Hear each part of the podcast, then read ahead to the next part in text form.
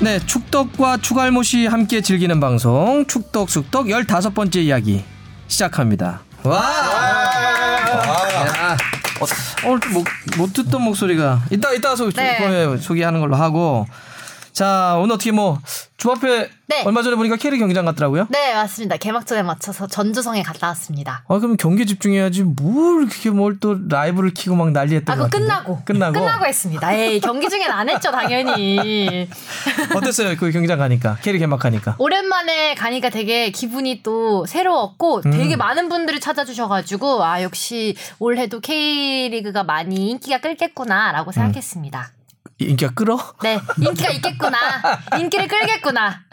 굉장히 많이 왔죠 그 전북 대구 경기였죠 어. 네한 2만 명 좀 넘게 오셨던 와, 것 같아요. 분위기가 너무 네. 좋더라고. 네. 경기장에서 만났어요. 저도 아, 시청에 맞아요, 갔었거든요. 맞아요. 아 진짜? 네, 하프타임 때 만나 돌아다니다가 만났는데 네, 저 이제 그때 막 뭐 하느라고 그때 뭐 PD 분들이랑 다 같이 오셨는데 저보고 뭘 찍으라고 하나 지나가면서 얘기를 하던데 뭐였어요? 이게? 태극기 태극기 태극, 아 뭐 그때 이제 찍으라고 3일절 기념이어가지고 아. 팬들이랑 함께 태극기 만드는 걸 하고 있었거든요. 음. 그랬는데 지나가면서 하는데 갑자기 PD님이 하성룡 선배랑도 태극기 하라고 그랬는데 그러기 이제 너무 바삐 이렇게 인사만 하고 지나갔죠. 음. 아니 왜 취재기자 일하고 있는데 그 해방을 놔? 아니 그때 일 안 하고 계셨어요. 관중석에 인터뷰하러 가기 위해서 막 분주하게 움직일 텐데 막 찍고 가라고 어. 저희가 약간 대책이 없습니다. 아. 거기 휘젓고 다녔어요 품맥골 팀이. 그 뭐 꼭 그건 같은 예는 아니지만 기자가 기자 취재하는 게 가장 안 좋은 건데 기자가 자꾸 이렇게 우리 어떻게 네, 뽕피디는 아, 뭐 요새 축구도 많이 보고 있는데 요새 토트넘이 계속 좀 잘하지 못하고 있어서 지난주랑 그게 좀 사뭇 마음에- 다른데요? 마음이 자꾸 걸려요. 어. 예. 토트넘이 이겨야 이렇게 뭐 좀 뭐 1등은 아니더라도 그런 바람을 가지면서 재밌게 볼 텐데 활약을 못 하고 있는 것 같아서 아쉽습니다. 토트넘은 왜 그런 것 같아요? 아니 데니로즈 좀 잘했으면 좋겠어. 왜 이렇게 패스 저기 다 끊어먹고 템포 다 끊어먹고 어. 그 윙백이 문제인 것 같아요. 아. 해리케인 오니까 어. 아니 해리케인 문제 물론 잘하지만 어.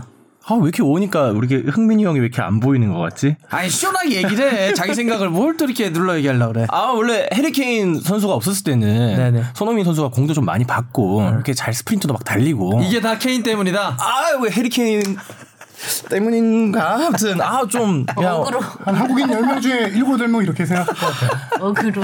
뭐 마음이 그렇게 하면 어쩔 수 어 없죠 근데 뭐. 해리케인 왔으니까 갑자기 이기질 못하잖아요. 이거는 뭐 결과론적으로는 그렇게 됐으니까 우- 우승은 현실적으로는 좀 어려운 네, 것 같은데 진짜 벌써 승점 오히려 지금 10점이. 4위도 막 가- 어, 어떻게 될지 모르는 사실상 벌리전 패배로 우승은 그러니까 그때부터 조금 물 건너갔다고 봐야 되죠. 그래서 이제 K리그 열심히 보려고요. 음. 네, FC 서울 경기 열심히. 그래서 아. 보려고요. K리그를 보는 게 뭐야 아, 이거 아니, 아니, 아니, 아니. 진짜 아 이게 이원적으로 갈 수 있으나 이제 조금 더 이제 응원하는 팀을 와. 조금 더 뽕이 이래도 돼요? 난 조용하고 있어야 저 돼. 있다 있다 있다 있다 왜 시키도 않는데 벌써 불쑥 나와 K리그 개막도 했으니까 찔거려가지고. 네. 그냥. 와. 아직도 자기소개 시간입니다. 아, 예, 예.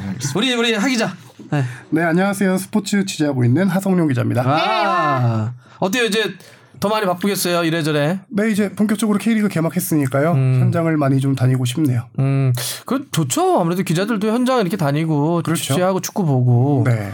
지금 기자 축구 기자 아주 얼- 얼마죠? 기간이 몇 년 한 거죠? 저 기자 예, 경력 전체 다 아. 전체 몇 년 했죠? 10년 가까이 연차로 10년 차죠. 아. 사실 그 그런 얘기 하잖아요. 이게 사실 기자 10년 차가 제일 날라다닐 때인데. 어. 제일 날라다닐 때. 의욕도 강하고 많이 알고 현장성도 강하고 막 정성기 정성기 살이 찌더라고요. 어떻게 지금 개막전 되게 지금 뜨겁다고 하는데 실제로 좀 예년에 비해서 좀 다른가요 분위기가? 어, 확실히 조금 분위기가 조금 이전과는 달라진 게 확실히 축구 대표팀의 인기가 올라가면서 같이 조금 음. 연쇄 효과가 있는 것 같고요. 그리고 어린 팬들이 진짜 많아요. 음. 어린 소녀 팬들이. 아. 음. 네. 부모님들도 같이 데리고 왔는 건가? 아니요, 그런 친구들이랑 아. 같이 오는 어린 소녀 팬들 한 중학생에서 고등학생 정도 되는 팬들이 진짜 많더라고요. 음, 진단 저도 비슷한 걸 느꼈는데 그거를 제일 처음 느꼈을 때가 언제였냐면 정확히 2011, 12 시즌이었나? 그 당시에 이제 윤빛가람 선수가 경남에 있을 때 아. 제가 경남 담당을 했었는데요. 진짜 경남만 가면은 여자 팬들이 여성 팬들이 워낙 많았었어요. 그때 윤빛가람 선수가 워낙 인기 많았었고 음. 음, 조용하고 있어야 되죠. 아, 이게 아시나요? 안 되겠다. 원래는 이따 코너에 소개를 하려고 했는데 네. 하도 끼어들어가지고 많은 사람들이 네. 뭐야? 처음 듣는 목소리인데 안 되겠네. 소개를 일단 하고 그냥 네. 시작해야 되겠네. 이부도 왜 왔어요, 여기? 아, 2부, 네. 누구예요? 네? 아 2부 때 오라 그러던가. 누구예요? 여기 1, 2부 그런 거 소개해봐요. 없어요. 아 저는 전 SBS 스포츠 중에서요. 네, 현재 에이전트 일을 하고 있는 김동환입니다. 반갑습니다. 아, 쪼호. 네, 예. 반갑습니다. 들어갔어요.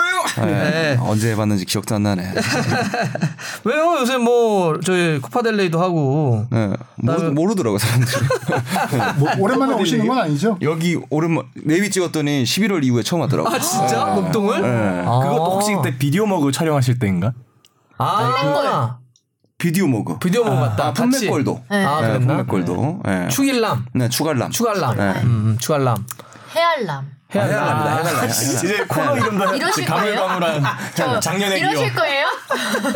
없어진 것 같아. 네. 오늘 왜 왔어요? 아 오늘 1층 커피숍에서 아 우연히 만나가지고 뭐라고 노는 했어요. 게 노는 게 아, 노는 어, 거 주차장에서 뭐하냐? 아, 네. 예, 이제 있었는데 문성이 형이가 손잡고 들어가자 그래서 음. 예, 에이전트 일에 대해서 업무에 대해서 궁금증을 풀어드리고자 여기 왔습니다. 네, 와. 그뭐 네. 에이전트 지금 몇 년 한 거죠? 저 2003년부터 했으니까 네, 우와, 오래 16년, 16년. 17년 차. 그만할 때 됐네. 매너리즘에 빠질 때 됐어. 하나는 보내야지. 하나는 보내고 그만둬야지. 하나를 보낸다는 얘기는 이제 뭐 유럽의 레알 비클럽으로. 마드리드라든지 어. 이런데 사실 이 얘기를 아까 윤빛가람을 저한테 진짜 술자리에서 몇 번 얘기해지 몰라 형 윤빛가람 가람이만 내가 레알 보내면 끝나 음. 그래서 저도 아까 일부러 경남의 가람 선수 얘기했던 거죠. 그 실제로 문성이 형은 그 해외 구단에서 온 레터도 봤죠. 아, 삼십 보여줬어요 이렇게 예, 본 적이 있고. 그러니까 레터가 그때 얘기하는 게 두 가지인 거죠 그러니까 의향서가 처음에 오고 의향서가 이거는 되면 얼마에 사가겠다라는. 아, 음, 네. 그다음에 나중에 이제 그 진행되면 진짜 공식 오퍼가 들어가는 그렇죠. 레터가 왔었는데. 그러니까 오늘 그런 얘기도 좀 궁금한 거 어, 많잖아요. 예, 듣고 선비를 싶네요. 어떻게 하는 거야? 뭐 이런 거 있으니까 이렇게 어, 한없이 가볍고 한없이 웃겨 보여도 16년 차입니다. 네. 아, 에이전트 바닥에서는 거의 뭐 베테랑급이기 때문에 엑스퍼트. 예. 어, 전문가. 오늘 오늘 그냥 싹착착 물어보셔도 돼요. 그냥 아무거나. 자 그러면은 어, 일단 에이전트 얘기는 일단 K리그 정리한 다음에 오늘 특집이니까 에이전트 그 두 번째 이야기로 한번 좀 굵게 한번 이야기를 해보고 먼저는 저희 메일 소개하고 청취자 사연 한번 해볼까요? 네. 일단 E NUECAMP님이 질문. 야구에는 WAR이라고 하나의 숫자로 선수 가치를 평가하는 스탯이 있는데 축구에는 그런 스탯이 있나요? 아 이게 뭐예요? WAR? 그니까요. 저도 뭐 어. 조사를 해 와봤는데 음. 줄임말이더라고요. Win above replacement. 발음이 안 좋죠? 네, 오. 아니 어. 아니 아니. 그래서 대체 선수 대비 승리 기여도라고 해서 음. 이 선수가 나갔을 경우 그 대체 선수라고 하면은 뭐 그 서브 선수 얘기하는 네, 게 네. 아니라 평균적으로 어. 메이저리그 기준으로 메이저리그와 마이너로 왔다 갔다 할 수 있는 그 평균 선수 기준 대신 음. 그 선수 대신 이 선수가 나갔을 때 팀 승리를 몇 경기나 더 가져올 수 있냐 네. 이런 아, 수치예요. 그러니까 일, 일, 어떤 평균값을 일단 내놓고, 그렇죠. 예, 평균값을 내놓고 그걸 중거로 놓은 다음에 거기서 플러스 마이너스 얼마냐, 뭐 예를 들면 이런 식의, 그래서 예를 들어서 이 선수의 WAR이 8이다. 어. 8이다라고 하면은 이 선수가 출전했기 때문에 그 팀이 8승을 더했다. 이런 수치인 거죠. 한 시즌 동안 이렇게 그렇죠. 될까? 아. 아. 야구는 별 숫자를 다 계산해 보면, 워낙 계산 타격, 방법도 예. 복잡하고요. 어, 어. 그- 근데 이게 실질적으로 연봉이라든가 협상이라든가 어, 그런 데서 아주 그래요? 객관적인 자료로 사용된다고 아, 하더라고요. 축구도 해요. 이런 식으로 저희가 나름. 네. 어떻게 해요? 그러니까 이 선수가 뛰었을 때 수비수야. 근데 뛰었을 때 실점률, 음. 안 뛰었을 때 실점률, 승률 따져서 연봉 협상 때 자료를 내죠. 아, 근데 우리가 그 몇 안 미디어에서는 그렇죠. 됩니다. 그런 에이전트가. 근데 우리는 미디어나 이런 데서 별로 안 쓰잖아요 그런 거. 그렇죠. 사실 뭐 야구는 좀 네, 원래 많죠. 네. 데이터적인 요소가 많아서 이런 정량 분석이 조금 가능한데 음. 축구는 데이터로 표현 안 되는 게 많잖아요. 예를 들어서 어떤 선수가 골을 넣고 도움을 하는데 그 과정에 기여했던 뭐 예를 들어서 한 선수가 수비를 달고 움직여줘. 음. 그래서 공간을 만들어줘서 다른 선수가 골을 넣어. 그럼 이 선수의 움직임은 이게 스탯 수치로 나오지 않잖아요. 그래서 축구는 좀 정량보다는 정성 평가가 좀 그렇죠. 많지 않나라는 그렇죠. 힘들긴 생각이 하죠. 에당하자르가 첼시에서 전 세계 탑인데 계속 져. 음. 그러니까. 네, 그러면 이제 평가되기가 좀 힘든 거죠. 그러니까 사실 이게 아까 정량, 정성 이런 얘기를 하는데 사실 축구는 좀 정성적이 좀 가깝잖아요. 예, 사실 움직임의 스포츠니까 데이터라고 하는 게 데이터로 얘기하면 어디가 되게 불리하냐면 수비수들이 불리해요. 음. 공격수야 뭐 데이터 넣기 그라도 음. 뭐 골도 있고 공격 포인트라는 분명한 수치가 있는데 음. 음. 수비수는 뭐 태클 숫자로 할 거야 뭐로 할 거야 그러니까 좀 애매하지. 예. 네. 응. 정성스럽게. 골키퍼는 어떨까요? 골키퍼. 골키퍼는 선방 몇 개가 좀 확실하게 보이잖아요. 그런 것도 조금 힘들까요? 어떻게 해요? 슈팅 골키퍼 같은 날라오는 경우는 뭐 이런- 키퍼 연봉 협상할 때 그런 옵션은 단 경험이 있어요. 0점대 실점. 음. 예, 0점 몇 통계해가지고 0점 몇몇 하면은 보너스로 얼마 준다 이런 음. 건 있어요. 축구에서는 어쨌든 이런 공식 스탯은 있는 건 아니잖아요, 그죠? 그렇죠. 예. 어. 근데 이제 이런 거는 뭐 에이전트가 연봉 협상을 위해서 이제 연봉 협상을 하려면 무슨 데이터가 필요하니까 미는 거긴 한데 이 미디어들은 미디어나 아니면 공식적으로 뭐 쓰는 거는 근데 제가 봐서 요, 요새 유럽은 뭔가 이런 데이터를 많이 쓰려고 노력한다 그러더라고요. 그렇죠. 그동안은 그 저희도 기사 쓸 때 예를 들어서 손흥민 선수 기사 쓴다 하면은 그 유효 슈팅 몇 차례 했냐 음. 또 유효 슈팅 대비 골 비율 뭐 그런 기사를 많이 쓰죠. 음, 점자 점차적으로 옵타 같은 통계 회사라든지 이러면서 점점 숫자를 많이 쓰긴 하려고는 하는데 근데 그럼에도 불구하고 한 가지 그런 오류 함정은 빠지지 않아야 될 것 같아요. 예, 이거로 모든 걸 다 평가하려고 음. 하는. 요한 크루이프가 예전에 그런 얘기를 했잖아요. 생전에 어, 어그 이게 그런 뒤- 빗대서 얘기를 잘했던 사람인데 왜? 예. 아니, 생전에 다 얘기하지 않나? 죽음 말 아무 말 못하는데. 아 그런가? 아니 네. 죽었다고. 요한 크루이프가 죽어서 이제 그런 얘기 하는 거지. 얼마 전에 파기를 했으니까. 그래가지고 이제 요한 크루이프가 그런 얘기를 했는데 어? 어 많은 사람들이 요새 숫자를 좋아한다. 나도 숫자를 하나 알려줄게. 나는 13살 때 왼발로 15m를 패스를 했었고 오른발로 30m를 패스했었어. 자 분석해줘. 음. 오. 음. 예, 약간 좀 빗대서 하는 건데 이제 그게 뭐 그렇게 큰 의미가 있냐라고 하는 거긴 한데 근데 점차적으로 과학이 발전하니까 요새 음. 뭐 여러 가지로 또 독일 중심으로 해서는 우리가 이제 그 전반전 그 있잖아요 항상 나오는 슈팅 얼마, 유스팅 얼마, 점유율 얼마 네. 이게 의미가 없다는 거예요. 저도 요새 그 생각 안 해요. 음, 우리 맞아요. 해설하면서 음. 저걸 무슨 의미로 보여주지 이러는데 그런 걸 없애고 독일 같은 경우는 아예 새로운 통계를 낸다고 그러더라고요. 오. 실제로 고 지, 그 지도자들이 그래서 그런 이제 시도들은 많이 되고 있다 정도로 정리하면 될 것 같아요. 네. 두 번째. 네, 이경섭님이 보내주셨는데요. 야구에서는 미세먼지가 심한 경우 경기 운영위원 판단하에 경기를 취소할 수 있습니다. K리그는 미세먼지 관련 규정이 따로 있나요? 그리고 해외 혹은 각종 유소년 대회에서 미세먼지 취소 규정이 있나요? 라고 미세먼지 관련된 거에 대해서 질문을 보내주셨습니다. 음. 음. 이게 있나요? 우리 하기죠? 있습니다. 어 있어요. 미세먼지와 관련해서도. 네, 프로축구연맹 K리그가 이거를 이사회를 통해서 공식 경기 규정으로 만든 건 작년이고요. 아, 지난해 2018년. 음. 점점 미세먼지가 심해지니까 이게 그렇죠. 이번에 개막전 때도 엄청 심했어. 심했어요. 심했어. 맞아 맞아. 네. 그리고 이거를 제일 처음에 이제 미세먼지가 심각성 때문에 경기 취소 여부를 고민하기 시작한 건 2016년 정도부터예요. 아, 그러니까 그때는 딱 이제 음, 우리 사회가 막 이제 미세먼지 이슈 될 어. 그때는 때부터구나. 규정으로 만들기보다 경기 감독관에게 권고를 했었죠. 경기 시작 한 3시간 정도 전에 미세먼지 수치가 일정 기준 이상 내- 넘는다거나 경고를 내리면은 경기 감독관 판단에 의해서 경기를 취소하거나 연기할 수 있다. 아, 그 권고안이 2016년 정도에 있었고 그거를 명문화시킨 게 이제 이사를 통해서 명문화시킨 게 지난해 음. 실제로 그래서 취소된 경기가 있어요? 없습니다. 아, 수치가 어느 정도예요? 그 취소 권고하는 그 아, 수치. 미세먼지 경보, 미세먼지, 초미세먼지, 황사 경보가 내리면 취소할 수 있어요. 근데 경보. 개막전 때 경보 내리지 않아요? 네. 내렸죠. 경기 문자 막 감독관의 문자 날라오고. 엄청 그러니까 왔는데 그게 애매한 재난 거지. 문자 엄청 왔는데 실질적으로- 야구도 보니까 심한 경우 경기 운영위원회 운영위원 판단 판단 하에 하에. 그러니까 그렇죠. 이게 아 요거네. 근데 실질적으로 야구에서는 미세먼지에 의해서 경기가 취소한 취소된 게 적 있어요? 있었어요. 아. 근데 K리그는 아직까지는 없는데 이제 경기 감독관의 판단인 거죠. 할 수 있다라는. 음. 아, 그렇죠. 아. 근데 K리그는 웬만해선 경기 취소 연기하지 안 하죠. 않아요. 안 하죠. 네. 진짜 비도 웬만큼 일주일에 한 번 왔으면. 하는데 근데 야구는 쉬잖아요. 이렇게 해마다 그렇죠. 쉬고 스프린트 같은 걸 안 하잖아. 그러니까 폐를 많이 안 쓸 어. 때가 있잖아. 요 예, 축구는 계속 폐를 뛰는데. 호흡을 통해서 하는 거니까 음. 선수들 건강에 안 좋을 수도 그렇죠. 있고. 이제 갈수록 심각해지니까 좀 더 이 이거를 이슈는 아마 점점 네. 더 그렇죠. 음. 너무 심했어요. 저도 그때 관중들도 볼 때. 고생이 예. 하시는 거지. 다 마스크 쓰시고 네, 맞아요. 보더라고요. 마스크 방독면 쓰고 축구할 날이 오는. 미안하다. 아, 좀 네. 예. 그렇다. 어. 저도 혹시나 해서 한번 자료를 조사해봤더니 미세먼지로 취소된 경우는 없고 2000 그러니까 2002년도에 우리나라가 월드컵 하면서 경기장 좋은 경기장들이 많이 네. 생겼잖아요. 음. 그 이전에는 취소된 경우가 워낙 많아요. 그건 뭐 때문이었냐? 배수가 안 돼서. 아, 물이 물이 아빠 음. 근데 2003년 이후의 통계만 보면은 지금까지 한 24차례 정도 경기 취소가 K리그 경기가 아, 디테일해. 어, 취소되거나 지연되는데 대부분이 이제 우천으로 인한. 우천. 근데 웬만한 우천 가지고도 취소 잘 안 하잖아요. 대구 경기. 그럼 예능 경기 몇 개씩 있었잖아요. 태풍 정도는 와줘야. 아. 진짜 진짜 말도 안 되게 막 볼이 그렇죠. 네, 물에 둥둥둥 떠다닐 정도가 아닌 이상은 축구는 하지. 야구는 사실 웬만큼 비 내리면 안 하대. 투수, 투수가 아, 기본적으로 공을 못 던지. 그렇죠. 그래서 딴 사례가 뭐가 있냐 또 이거 하나 조사해봤더니 재밌는 경우가 있더라고. 재밌진 않지만 어 재밌어야 되는데. 기대 중. 2006년도엔 노조 파업으로 음. 부장 음. 아 노조 파업. 된 경우 있었고 2008년에는 그 광주 경기 광주 성무 경기가 연기됐었는데 선수들의 집단 식중독 아 맞다 맞다 맞다. 기억 예, 예. 식중독. 음. 이런 경우도 있어요. 공, 그 성남 경기였는데 공군 훈련 야간 조명 금지 규정에 의해서 야간 음. 경기가 옆에 공항이 있으니까. 서울공항. 음.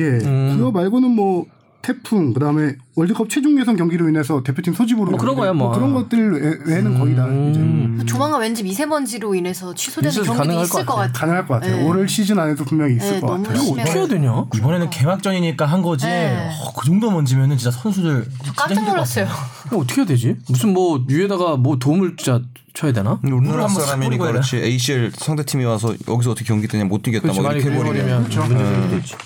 하, 근데 이거는 뭐 사실 이게 우리 뭐 K리그 축구만의 문제가 아니기 아니에요, 때문에 이 굉장히 문제는. 음. 범지구전적이고 범사회적인 우리 문제니까 사회적인 문제니까 참 뭐라고 하기 어렵네요. 음. 근데 저는 잘 모르는데 해외에서도 우리나라 유소년 대회 같은 경우도 지난해 이런 미세먼지로 인해서 이제 안 될 수 있다 권고안이 내려지긴 했거든요. 유소년한테 더. A 매치는 없고. 근데 해외 같은 경우 전 몰라서 혹시 아신가요? 중동에는 있어요. 그 모래바람 심하게 불 때. 예, 모래바람 불면 취소돼요. 경기. 러시아는 뭐가 있냐면 기온이 어느 정도 이하로 내려가면 취소한다. 음. 아, 너무 추워서. 프랑스가 되게 냉정해요. 그 비가 좀 많이 오거나 그럴 때 음. 안전상의 문제로 출전하게 딱 시간 기다렸다가 딱 취소시켜 요 경기 시작 아, 근데 전에. 축구는 비보다는 뭐가 문제냐면 번개가 문제예요. 그렇죠. 천둥 치면 그거 내 이거 내 이거 낙뢰를 맞을 아. 수 있어가지고 번개 치면 안 해요. 그 무조건 아, 안 해요. 과거에도 뭐 그런 사건 예, 있었잖아요. 예. 그건 안 합니다.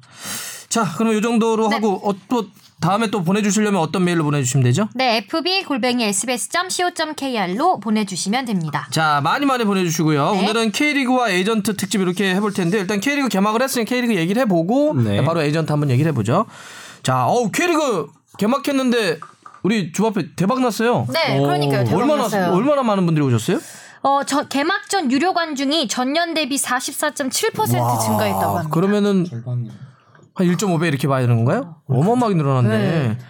아 이게 분위기가 일단 경기 자체가 재밌더만요. 어, 맞아요. 네. 진짜. 음. 경기가 대박이더만. 네, 경기가 다 재밌더라고. 어떤 경기가 뭐 어, 떤 경기 재밌었어요? 조 앞에는. 아니, 저는 아무래도? 근데 아무래도 전주성에 갔다 왔으니까 전북과 대구의 경기가 재밌지 않았나 싶습니다. 음, 그래. 근데 전북은 어땠어요? 전북이 조금 조금 음, 홈 경기인데. 네. 네, 차강 이게 감독 바뀌고 나서 이번에 전북이 홈 개막전에서 8연승에 처음으로 실패한 거라고 아, 음. 어. 하더라고요. 네. 저도 어, 이길 거라고 생각했는데 1대1 무승부로 끝이 나서 굉장히 아쉬웠습니다. 뭐 음. 아, 전북 그래요? 굳이 전북이 이길 거라고 생각한 게 아니라 어느 팀이든 이겨라. 이기기를, 이기길 바랬는데 무승부로 끝나니까 좀 아쉽더라고요. 이 경기는 근데 제가 봐서 내용상으로는 대구가 훨씬 더 잘한 경기 같은데. 네, 세징야하고 음, 네. 에디가하고 어, 김대원하고 음. 날아, 날아다니시더라고요. 날아다니신다고요? 네. 세징야 세징의 선수는 음, 클래스가 어, 머리도 그냥 네. 초사이안처럼 해가지고 음. 네, 눈에 엄청 띄잖아요. 머리 색깔부터 네, 엄청 날아다니더라고요. 아니 혹시 에이전트는 그거 아- 뭐 디테일 있어요? TMI? 홍정훈하고 세징야하고 같은 미용실 다니는 거 맞아요? 같은 미용실 다니냐고요? 음, 어, 머리를 비슷한 색으로 염색한 것 같은데. 제 선수 아니면 관심이 별로 없어. 그럴 근데 이제 모라이스 감독 어떻게 뭐 하기 전에 혹시 이 경기는 어, 저도 봤습니까? 현장에서 아 봤는데요. 어땠어요? 어, 경기 태풍은 상당히 빨라서 재미있긴 음, 맞아요. 했어요. 재밌었어요. 재밌었는데 확실히 이제 전북이 새로운 감독 체제에서 이 선수들에 대한 파악은 동계 훈련에서 좀 했을지는 모르겠지만 음. K리그 전체에 대한 이제 판단이 조금 시간이 걸리지 않겠냐. 아. 경기를 어쩔 수 풀어 없긴 나가는 하죠. 방법에 대해서는 예. 뭐 분명히 좋은 팀이고 강팀이면 맞는데 음. 조금 시간이 걸릴 것 같다라는 생각 들더라고요. 아주 뭐 전북 팬들은 그냥 괜찮다고 생각하고 있나요? 이게 워낙 좀 어떻게 보면 계속 연승을 하고 있던 팀이니까 눈이 좀 높아져서 개막전에 이렇게 무승부를 해버리면 좀 아쉬워할 것 같은데 근데 시간, 시간은 좀 필요하죠. 최강 감독이 그렇게 오랫동안 팀을 끌어갔는데 그게 한 번에 대체가 되나요? 처음에 올 때 최강희 감독이 처음부터 잘했던 거 아니니까. 그러니까 네. 처음에 최강 감독도 막 그 저거 있다. 그 자기가 이렇게 직접 글 써가지고 절 뭐 기다려 달라 이런 것도 팬 사이트 올리고 그랬었잖아요. 예. 그리고 모라이스 감독이 경기 끝나고 공식 기자회견에서 얘기한 건데 이제 질문이 뭐가 나왔냐면은 골이 필요한 상황인데 모라이스 감독은 김진수 선수를 빼고 이동국 선수를 투입했잖아요. 기존 같으면 이제 골이 필요한 상황에서 최강희 감독 같은 경우는 투톱을 쓴다던가 공격 쪽으로 많이 이제 올리는 스타일인데 왜 그 원톱을 고수했냐라는 질문이 나올 때 모라이스 감독이 대답이 뭐였냐면은 그런 방법도 있겠지만 밀집 수비를 깨기 위해서는 뭐 스피드가 필요했다라고 판단을 해서 넣었다. 근데 그게 중요한 게 아니라 이전 최강희 감독과의 비교에 대한 질문이었거든요. 그래서 그거를 최강희 감독은 그렇게 해서 자기도 그거는 만- 그런 방법도 있다. 하지만 자기는 이 방법도 있고 그거를 이제 둘 중에서 어느 게 더 이 팀에 맞는 건지 맞춰가는 과정이다라고 얘기를 하더라고요. 그게 맞는 말이죠. 좀 근데 그러면서 음, 그러면서도 모라이스 감독에게 최강희 감독은 한편에 계속 족쇄가 될 거예요. 그럼요. 음. 어떻게든 간에 비교가 될 어, 겁니다. TMI. 모라이스 감독 코칭 스텝이 어. 서울 경기를 보러 왔었어요. 오 네, 일요일에요? TMI 예요, 그게. 아. 중계에도 잡혔어요. 현장 현장에 왔어요. 안드레슨 감독도 오지 않았나요? 예, 현장에 이제 K리그 적응하려고 다 보러 다니고. 아, 이제 다른 팀들 어떻게 하는지. 오라이스 감독이 서울 관중하고 사인해주고 하는 것도 중계에 잡히더라고요. 아. 그러니까 지금 음, 저도 그날 보면서는 그러니까 확실히 최강 감독하고 스타일은 다르더라고요. 예, 그러니까 모라이스 감독은 밸런스를 상당히 중시하기 는또 원래 최강 감독은 파격적이었잖아요. 홈 같은데 안 되면 막 그냥 공격수 다 넣어가지고 막 하고 그랬는데 그렇게까지는 안 하더라고요. 근데 아마 시간이 좀 필요하겠죠. 네. 어. 근데 대구는 진짜 경기 잘하더라. 네. 어, 대구. 예, 딱 놔두고 그냥 앞쪽에다가 김대원, 에드가, 세징야 놓고 경기하는데 오 너무 잘해가지고 이거 저 저- 전북이 잡힐 수도 있는 경기였어요. 맞아요. 예, 골도 먼저 넣었잖아요. 그러니까요. 저는 경기력보다 이 관중 얘기를 조금 더 해보고 싶은데요. 네. 실질적으로 지금 전북 관중이 2만 발표된 게 2만 한 500, 네. 600명 정도. 네, 맞아요. 천 분 가까이 음, 이- 전체 음. 관중이 7만 9천 명이었나요? 아, 일라운드에 네. 일 일라운드라드 에 음, 경기에서. 근데 실질적으로는 전북도 그렇고 전체 어. 8만 한 9만 가까이 되지 않았을까? 8만 5천 명 되지 않았을까? 싶어요. 아, 어. 유료로 안 잡힌. 네. 그렇죠. 이게 유료 관중 지난해부터 유료 관중 집계라. 만 집계하는. 근데 전북에서 제가 봤을 때 홍보팀 관계자랑 얘기를 해봤는데 제가 볼 땐 분명히 2만 5천 넘어 보여요. 음. 3만 가까이 돼 보여요 경기장에. 근데 꽉 쳤더라고. 음, 실질적으로 K리그가 발표한 건 2만 650명 정도고 네. 전북 구단에서 구단 내에서 자체적으로 이제 집계한 건 2만 1,000명 정도 돼요. 음. 그게 왜 그러냐 했더니 이제 미치아가동 그다음에 분경 아, 아. 또 돈을 내지 않고 들어온 관객들이 워낙 좀 많았어요. 음. 근데 규정이 있어요. 그게 또 규정이라기보다 어 유료 관중의 3%가 무료 관중까지만 허- 좀 암암리에 허용이 되는 게 있어요. 오케이 오케이 네. 이해했어요. 세금 관련해서 아. 자세하게 얘기할 아. 수 없지만 그래서 어 실질적으로 2만 7, 8천 명이 들어와도 발표를 어느 정도 이제 적당히 해야 음. 되는 그런 게 있는 거죠. 아. 그래서 다른 구장들도 마찬가지일 거예요. 그래서 제 생각에는 분명히 8만 5천 이 정도 이상 음. 실제로 더 들어왔을까 안 근데 왔을까? 네, 네, 미취학 아동도 많이 왔더라고요. 그렇죠. 네. 가족 그러니까요. 단위로. 어, 좋아요. 그렇게 해가지고 점점 점점 또 아이들이나 또 많은 사람들이 접할 수 있으면 현장에서 좋죠. 네. 뭐 전북 대구는 요 정도 네. 해보고 또 어떤 경기 울산 수원 해볼까요? 울산 수원. 야, 이 경기는 제가 봐선 수원이 어, 가능성과 아, 과제를 동시에 보여준. 예. 일단 과제라고 하면 수비 어떻게 해요? 어, 저는 그 현장 갔다 왔죠. 아 그래요. 네. 저는 이 경기 중계하긴 했는데 음. 어땠어요? 그러니까 수비 자원이 조성진이라든지 이런 선수들이 다시 복귀해야 될 것 같다는 생각을 했어요. 그러니까 고 민상기라든지. 1라운드 고 예. 라인으로는 너무 약하더라고. 전술적인 거는 굉장히 센세이션을 일으킬 만한 선수들이에요. 예. 앞에서부터 투톱을 많이 놓고, 올라가고. 음. 예, 투톱하고 뱅크를 좁혀가지고 굉장히 전범부터 압박해서 빠르게 하는 형태인데 염기훈 대한 투톱 예, 후반전에 그게 좋았죠. 근데 음. 아무래도 수비 중앙 수비가 불안하고 김태환이라는 어린 선수 2000년생인가? 메탄고 졸업 요번에 한 선수예요. 그러니까. 준프로 기억을 한 선수인데 이 선수 사실 풀백을 보던 선수인데 센터백으로 옮겼어요. 이날 그러니까요. 경기는 왜 그러냐면 이 울산이 상대가 키 큰 신장의 선수가 없었거든 스트라이커가. 음, 그러니까 좀 빠르고 커버를 할 수 있는 뒤커버를 할 수 있는 음. 선수를 넣었는데 요게 빌드업에서 이제 계속 실수가 나온 거지. 약하더라고. 음. 예, 실수가 나오니까 아무래도 19살이니까 예, 실수가 나오니까 저기 홍철이가 한마디 했죠. 야! 아 진짜. 그리고 구대 그리고 이적생 구대영 선수도 아무래도 긴장을 좀 한 것 같아요. 그러니까. 이제 스피드 면에서 지금 김태환이라든지 이런 선수들을 따라잡기가 조금 힘겹고 그- 어, 태클을 좀 무리해서 하다 보니까 그러니까. PT를 내준 게 좀 네. 컸죠. 아. 예. 네. 그렇죠. 좀 태클은 아쉬웠죠. 좀 약간 얼어 네. 있었다. 예. 그러니까 이인생 음. 감독도 취임 기자회견 때 가장 원하는 포지션으로 중앙 수비수를 얘기했었거든요. 네. 결과적으로 영입이 이루어지지가 않았죠. 딱 보니까 딱 수원은 그러니까 어떻게 뭐 팀을 잘 만들고 전술적으로는 네, 이렇게 막 임생 감독이 뭐 공격적으로 하고 막 앞쪽에서 또 누르고 뭐 싸우고 이런 거를 이제 하, 주문을 하고 있으니까 가는 그런 가능성은 보였는데 야 수비 저렇게 저거는 안 되겠다. 아, 시즌은 전반에 한 3대 0 날 뻔했죠. 근데 어, 주니어가 어려웠어요. 슈팅이 뭐 유슈팅 있었는데 그게 안 들어가는 바람에 그거 좀 들어갔어요, 후반전이 진짜. 음. 어려웠지. 예. 그래서 작전을 썼죠. 22세 네. 이하 선발 출전 규정을 음. 이용해서 이동경 선수를 한 30분만 일부러 뛰기고 아무런 문제가 없는데 그냥 바꾸기로 다 음. 아 그게 그래서 그런 거예요. 작전을 짜놓고 예, 나온 거예요. 아 빠른 선수로 그러니까 딱 보니까 이제 상대 풀백이 느리거든. 그래서 그래서 이등 경우 이렇게 빨리 뺐구나. 그래서 왼쪽에 인성일 놓으니까 구대영이 저 더 힘들어진 거죠. 아, 그거 이제 규정이 있으니까 그렇게 예, 한 거다. 예, 음. 그렇죠. 네, 아, 그런 것도 있을 수 있겠군요. 왜냐하면 21세 이하 선수를 일정하게 넣어야 되니까. 네, 넣어야 되니까. 전문가예요. 어. 아, 저는 이게 보면서, 어, 이동에서 부상당했나? 이랬었거든. 음. 중계할 때 좀 전화 좀 해보죠 저한테. 네. 아, 그런 것도 실제로 쓸 수는 있겠네요. 그럼요. 규정을 그런 경우 많아요. 활용을 해서. 네. 음, 어차피 21세이나 어느 정도 써야 되니까. 예. 음, 울산, 울산은 저는 아침보다는 조금 이낙연이 경기 내용적으로 매끄럽진 않던데. 이 얘기는 했어도. 아무래도 이근호 선수가 4월달에 복귀를 하고 이제 부상자가 나오고 또 이상환 선수도 부상이고 음. 부상자가 좀 많아요. 그러다 보니까 원래는 왼쪽 윙어에 그 황일 선수 부상당했잖아요. 그래서 아침 시작하자마자. 예, 예. 그래서 원래 헬프트링 아시아 올라왔죠. 코트를 쓰려고 했는데 구단에서 그냥 4월달에 이근호 복귀하고 하니까, 하니까 두자. 지금 스쿼드로 가자. 어. 근데 후반전에 교체할 뭔가 위기가 왔을 때 교체할 선수가 조금 부족해 보이는 울산은. 음. 예. 그래서 신진호가 많이 지쳐서 빨리 정징호로 바꿔줘야 되는 거 아니냐. 음. 근데 정징호 막판에 이제 거의 끝날 쯤 바꿨고 아무래도 측면 쪽 공격이 뭐니까 인- 김인성이라든지 이런 선수들이 안 먹혔을 경우에 음. 예, 그 김태환을 위로 올린다든지 뭐 이런 변화에 있어서 김동원 감독이 어떻게 선택할 것이냐 요게 이제 초반에 좀 어려움을 음. 겪었고 울산이 지난해도 좀 그랬어요. 그 막판이나 교체 전술 관련해서 조금 지적이 좀 있었고, 어, 보니까 페락과의 경기가 좀 너무 좀 그래서 그런지 몰라도 이렇게, 어? 페락도 되게 제일 많이 높여. 그때 엄청 아, 되게- 5대 되게 세 보였는데. 어, 이게 조금 그러네. 물론 이기긴 했는데. 부상자가 너무 많죠 음. 지금 공격 쪽에 근데 이거로는 저도 확인해봤더니 이때 3월까지는 못 돌아온다고 하니까 네. 4월이나 돼야 된다. 어, 계시니까 중계 듣는 것 같고 제- 괜찮은데요? 아 그래요? 관람 모드로 갑자기. 또 어디 또 어느 경기 해볼까요? 또 어느 경기? 자 경남 성남도 인기가 많았죠. 저는- 관심 많았죠.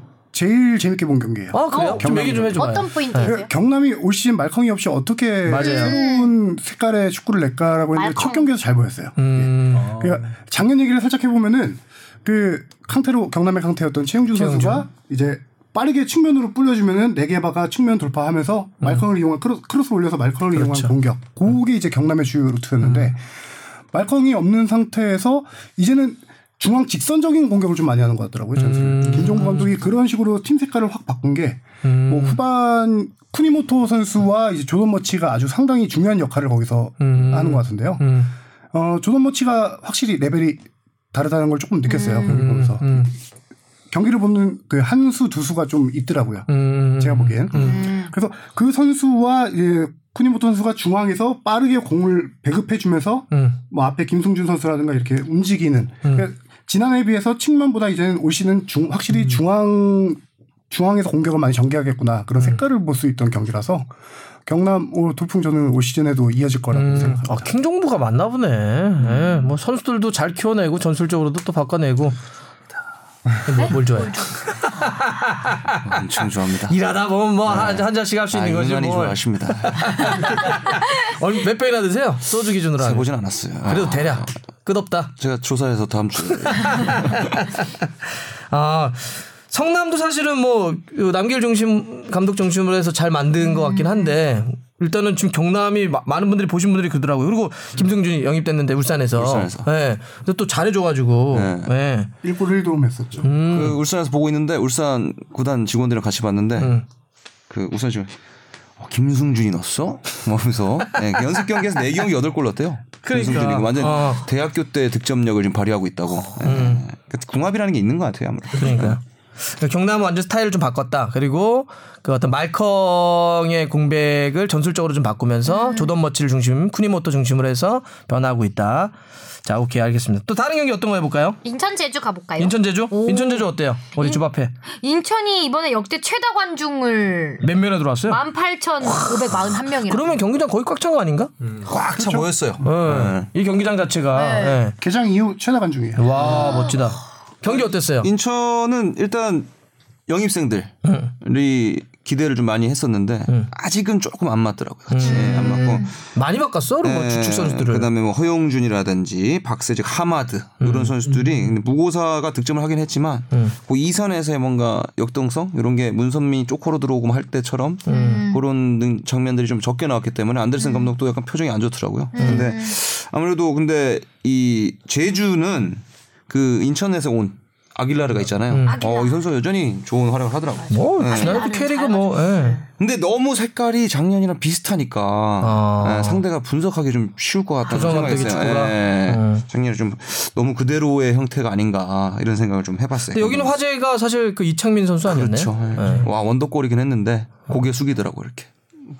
안 좋은 일이 있었. 그게 이제 이창민 선수가 그 뭐 좀 아, 네. 경기장 지난해- 밖에서 지난해였죠. 네. 네, 사고로 인해서 자동차 사고로 인해서 네. 네, 안 좋은 일이 아직도 있었어요. 트라우마가 있고 죄책감에 음. 많이 예, 그렇게 하고 있다 하더라고요. 그렇게 안 할 수가 없죠. 예, 진짜. 그렇죠. 예. 사- 그래도 유가족 분들이 많이 응원해 주는 거 가- 많이 응원해 주고 있는 것 같아서 그나마 다행이지 않나. 이 음, 진심을 네. 보였으니까 창민 이창민 선수가 예. 그리고 이창민 선수가 작년까지 그 좋은 그 기회들이 많았거든요 해외로 갈 수 있는 예, 그것도 이제 못 가고 이제 그런 형태에서 어쨌든 뛰는 모습이 조금은 달라 보였어요 이창민 선수는 음.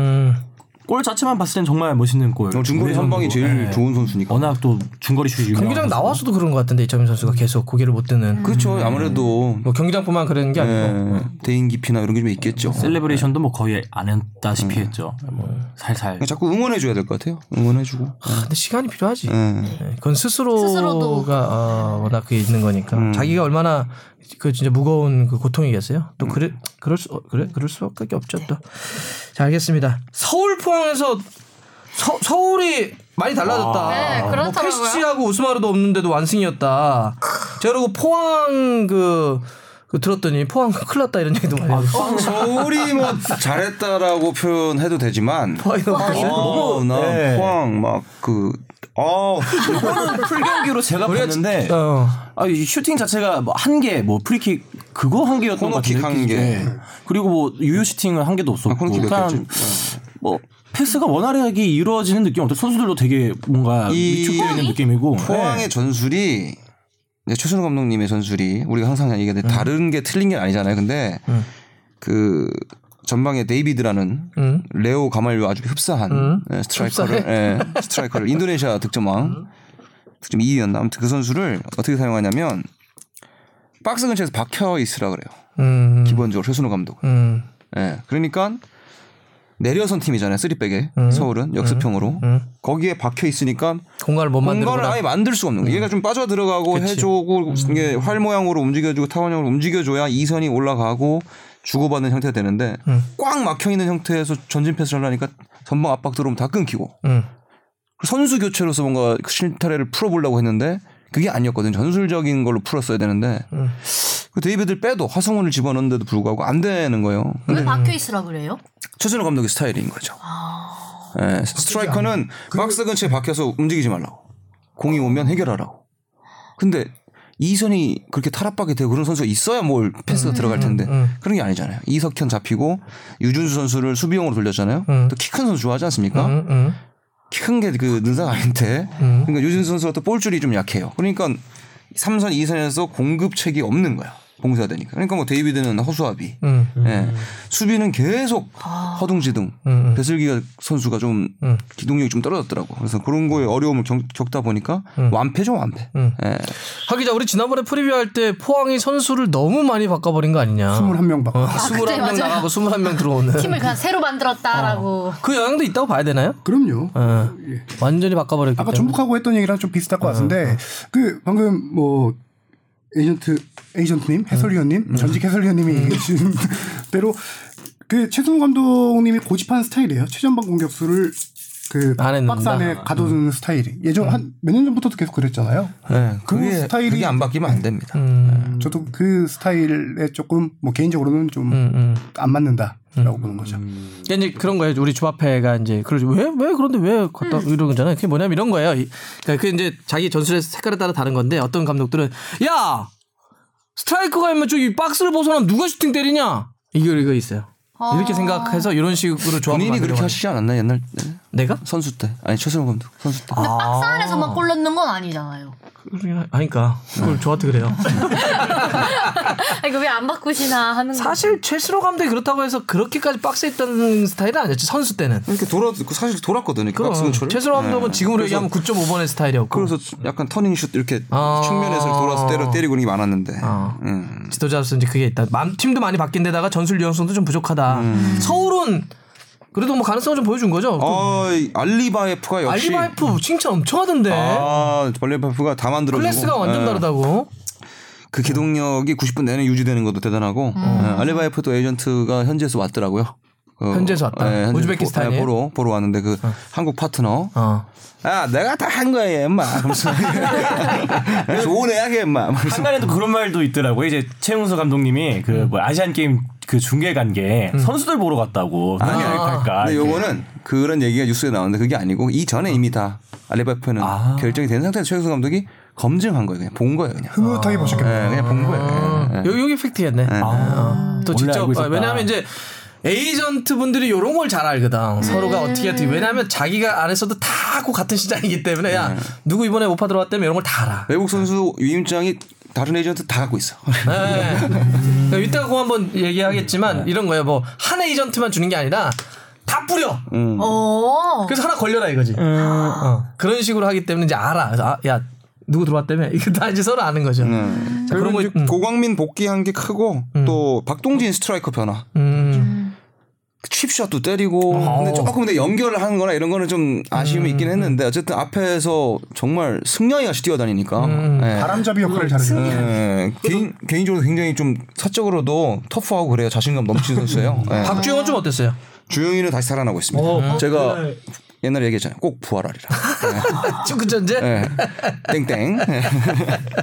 근데 이 형이 재밌었던 거는 저는 다른 걸 봤는데 이제 알리바이프 선수가 아시안 게임 때 우리나라전에서 골 넣었잖아요. 그 당시 황현수 선수의 발에 맞고 들어간 행운의 골이 있었어요. 음. 근데 이 경기에서 알리바이프가 찔러주고 황현수가 황현수가 골 넣고. 골 넣고. 어우 저그 보면서 아 옛날 그렇게 생각났는데. 그렇게 서울의 라모스. 이 기자들은 지- 기자 그 직업병이 뭐냐면 그런 스토리를 자꾸 뭔가 네. 엮어서 그게 글이 되거든. 역근이, 역근이. 사실은 뭐 그냥 꼴 넣었다 이거는 그냥 글이 네. 안 되니까 뭔가 그랬던 사이가 막 알고 봤더니 뭐 이런 거 이제 과거. 직업병이야 직업병.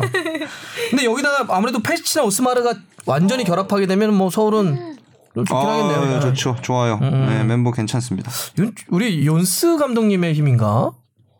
확실히 음, 있죠. 예. 박주현 선수가 살아나는 것도 뭐 당연히 연, 연수 감독님, 최영 감독님께서 뭐 이렇게 밀당 워낙 잘하시는 그러니까? 분이니까. 음. 어, 최영수 감독이 없을 때 박주영의 논란이 항상 뭔가 하나씩 나왔잖아요. 뭐 SNS 아, 어쩌고 맞다, 저쩌고 저쩌고 하는데 맞다. 내부적으로 뭐. 내부적으로 최영수 감독이 오면 선수단 장악을 주력표라고 하잖아요. 재밌게 하다가도 아, 셀때 야이 세지. 새끼야. 엄청 세거든. 뭐 엄청 셀 때. 새끼야. 그래서 뭐 막 아, 기가 조, 셋인가 봐요. 예, 아주 좀 무서워요. 무서울 때 있어요. 확 잡아. 딱 찍히면 안 봅니다. 예. 네. 아 진짜. 무서워 무서워. 안 보는 선수 많아요 거기 지금. 뭐 벌금도 많이 냈다며요. 벌- 아, 벌금뿐만 아니라 기술 축구 하나. 새끼 기술 축구 하나. 그러면 저기 이군 가 있어. 아, 자, 또 여기 상주 강원. 상주 강원.